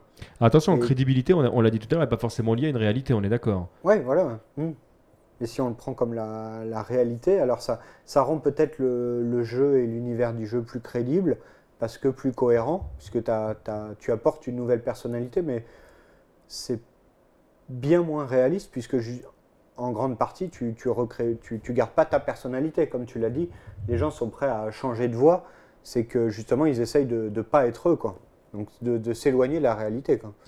D'ailleurs, c'est marrant. euh, il, y avait, il y avait une étude comme ça qui était sortie qui disait que, les, Attends, le, que le jeune avait tendance à jouer lui-même euh, et que le- l'adulte avait tendance à jouer quelqu'un d'autre que lui. C'est-à-dire que le jeune. Je n'ai pas lu ça. le jeune- Et ils avaient fait ça avec aux les Sims, ouais, il avait ouais, fait ça avec les. Sims. Le- L'enfant, il a tendance à projeter sa, sa propre vie future et du coup à jouer lui. Et voilà, et l'adulte, il a, comme il a déjà sa vie, il a fait sa vie, et il, il a peut-être renoncé à des trucs, etc. Du coup, il se projette vraiment dans un personnage plus. Donc plus si dans les différent. Sims, moi, euh, je, je joue moi-même, c'est que de deux choses l'une, ou je suis complètement égotique. Voilà, ou, ou alors voilà. j'ai pas grandi. Voilà. Ouais, je, je pars me tirer une balle. Bon, je- je plaisante, je joue pas au sisme. Mais- Oui, oui, nous sommes, nous sommes sur la fin. Une, une petite dernière remarque du coup par rapport à la crédibilité des jeux vidéo, parce que du coup on en a, on en a fait le tour, mais on n'a pas répondu vraiment à la question. Euh, J'ai envie de poser la question euh, en, en décalé. Est-ce que euh, jouer au tennis dans la vraie vie ou jouer au football, c'est c'est crédible ou pas? C'est-à-dire que est-ce que est-ce qu'il y a une crédibilité à ce qu'on fait? En fait, la question que je suis en train de poser en substance, c'est est-ce que, et on, l'a sous-entendu euh, tout à l'heure, mais est-ce qu'on n'est pas en train d'essayer de, survendre quelque chose par rapport aux jeux vidéo? Quel est l'intérêt pour le jeu? On, on a posé la question tout à l'heure d'être crédible euh, ou pas. Est-ce que c'est pas, euh, quand on parle de crédibilité des jeux, surtout quand c'est formaté par, par certains est-ce que c'est, on n'est pas en train de coller aux jeux vidéo quelque chose dont il n'a pas réellement besoin? On, on connaît pas ses ambitions aux jeux vidéo. Il ne dit pas clairement. Tu, tu l'as, tu l'as pas appelé euh, le... Non, mais c'est vrai. il dommage parce pas qu'on aurait clairement, pu avoir il une, fait une pas vraie, comme, euh, euh, comme le mec qui sort son livre, le mec qui sort son film. Il, il va pas sur Ruquier dire j'ai fait ce jeu parce que ça, ça, ça. On sait Eh pas. ben, c'est un tort, à mon sens. Et on sait pas, c'est les ambitions du jeu. Et ce qu'il nous montre, c'est euh, qu'il veut faire du pognon. Oui, oui, oui et non. Pas- moi, ça me fait penser. euh, ça aurait pu être l'objet d'un deux minutes, mais là, du coup, ça colle bien. J'ai j'ai envie d'en parler. Euh, Ubisoft euh, pour la, la promo de Assassin's Creed Unity euh, a rebondi sur l'histoire de Nagui. euh, donc, je n'ai pas besoin de développer. Pour ceux qui connaissent pas, ils iront sur Google. Euh, Un petit bisou à Nagui qui n'a pas répondu à mon dernier tweet. euh, Voilà. Et euh, c'est euh, euh, Ubisoft s'est fendu d'un tweet en disant euh, oui le jeu euh, le jeu peut servir euh, pour à apprendre l'histoire. Sous-entendu bien sûr euh, notre jeu euh, Assassin's Creed Unity quoi. Et euh, ça ça m'a posé problème parce qu'en fait ils veulent s'inscrire dans une espèce de réalité. On parle de l'histoire. or dans le scénario c'est une déformation de l'histoire française de la Révolution quand ils disent que les Templiers qui ont disparu au XVe siècle fomentent la, la Révolution française. C'est complètement faux historiquement. Ah, peut-être- T'as peut-être des Templiers chez Ubisoft, ça tu peux pas savoir, qui Non, ont, qui, ont, qui ont donné les infos. Là aussi, c'est parce qu'on s'arrête juste au scénario, mais c'est comme prendre le scénario d'un civilisation. Assassin's Creed, et moi je suis un fan de la série sur quelques opus et d'autres que j'ai trouvé à chier.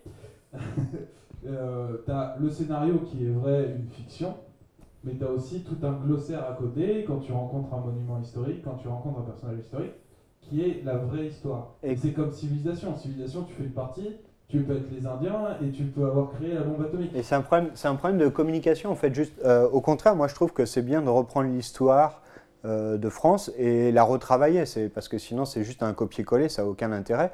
Euh, il, la retra- il la retravaille, ils apportent un plus. Par contre, faire euh, leur campagne de pub en disant que Une euh, publicité tu du vas coup apprendre mensongère. l'histoire, ça, ça fait un peu publicité mensongère. Et du coup, moi, ça me dérange pas qu'ils jouent avec l'histoire de France. Au contraire, c'est un. C'est juste laisser le jeu à sa place en fait. C'est juste faire croire que euh, avec ce jeu, tu, tu vas apprendre l'histoire de France. Quoi.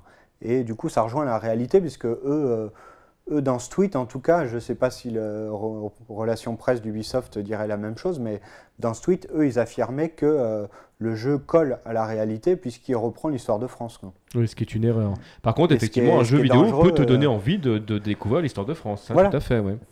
Moi, j'ai la- c'est, c'est Ulysse 31 qui m'a donné envie de, de lire l'Odyssée d'Homère, par exemple. Donc euh, oui, euh, un média peut en, Mm. peut en, en inspirer un autre. Pour autant, euh, est-ce qu'Ulysse 31 est totalement crédible dans, dans- dans sa retranscription de l'Odyssée d'Homère? Non, on est d'accord. Professeur, un mot pour terminer. Euh, alors là, ça veut Alors, tu as déjà plusieurs mots, mais vas-y, oui, continue. Non, euh, non ouais, tu vois, j'ai des mots, j'ai des voyelles, des consoles, mais je sais pas si ça forme vraiment des mots. Non, euh, c'est vrai que je reste quand même très, très embêté par rapport, par, par rapport à ça. Je te rejoins totalement sur l'idée, ça m'avait choqué ce tweet de ce tweet d'Ubisoft où j'avais trouvé ça extrêmement culotté et surtout contre-productif parce qu'il veut dire à Nagui, bon bah voilà, on peut apprendre l'histoire, et puis si finalement on gratte un petit peu, on n'a pas besoin d'être spécialiste en jeux vidéo pour bien voir que finalement non, il y a un contexte historique qui se veut fidèle, et là de ce côté-là, euh, oui. Mais par contre, non. Euh, l'histoire- ça donne du grain à moudre à ceux qui, au oui, contraire, justement, justement, la- justement, j'ai trouvé ça extrêmement, extrêmement maladroit. Et euh, après, que le, qui, qui veuille que leur jeu soit dans un contexte historique et qu'il soit, euh, qu'il soit réaliste et qu'il colle à la réalité, qu'ils disent on a fait appel à des historiens pour que vraiment on soit le plus fidèle possible, c'est très bien, c'est très louable, que ça donne envie à des gens après d'aller euh, d'aller d'aller chercher dans les livres d'histoire, c'est très bien.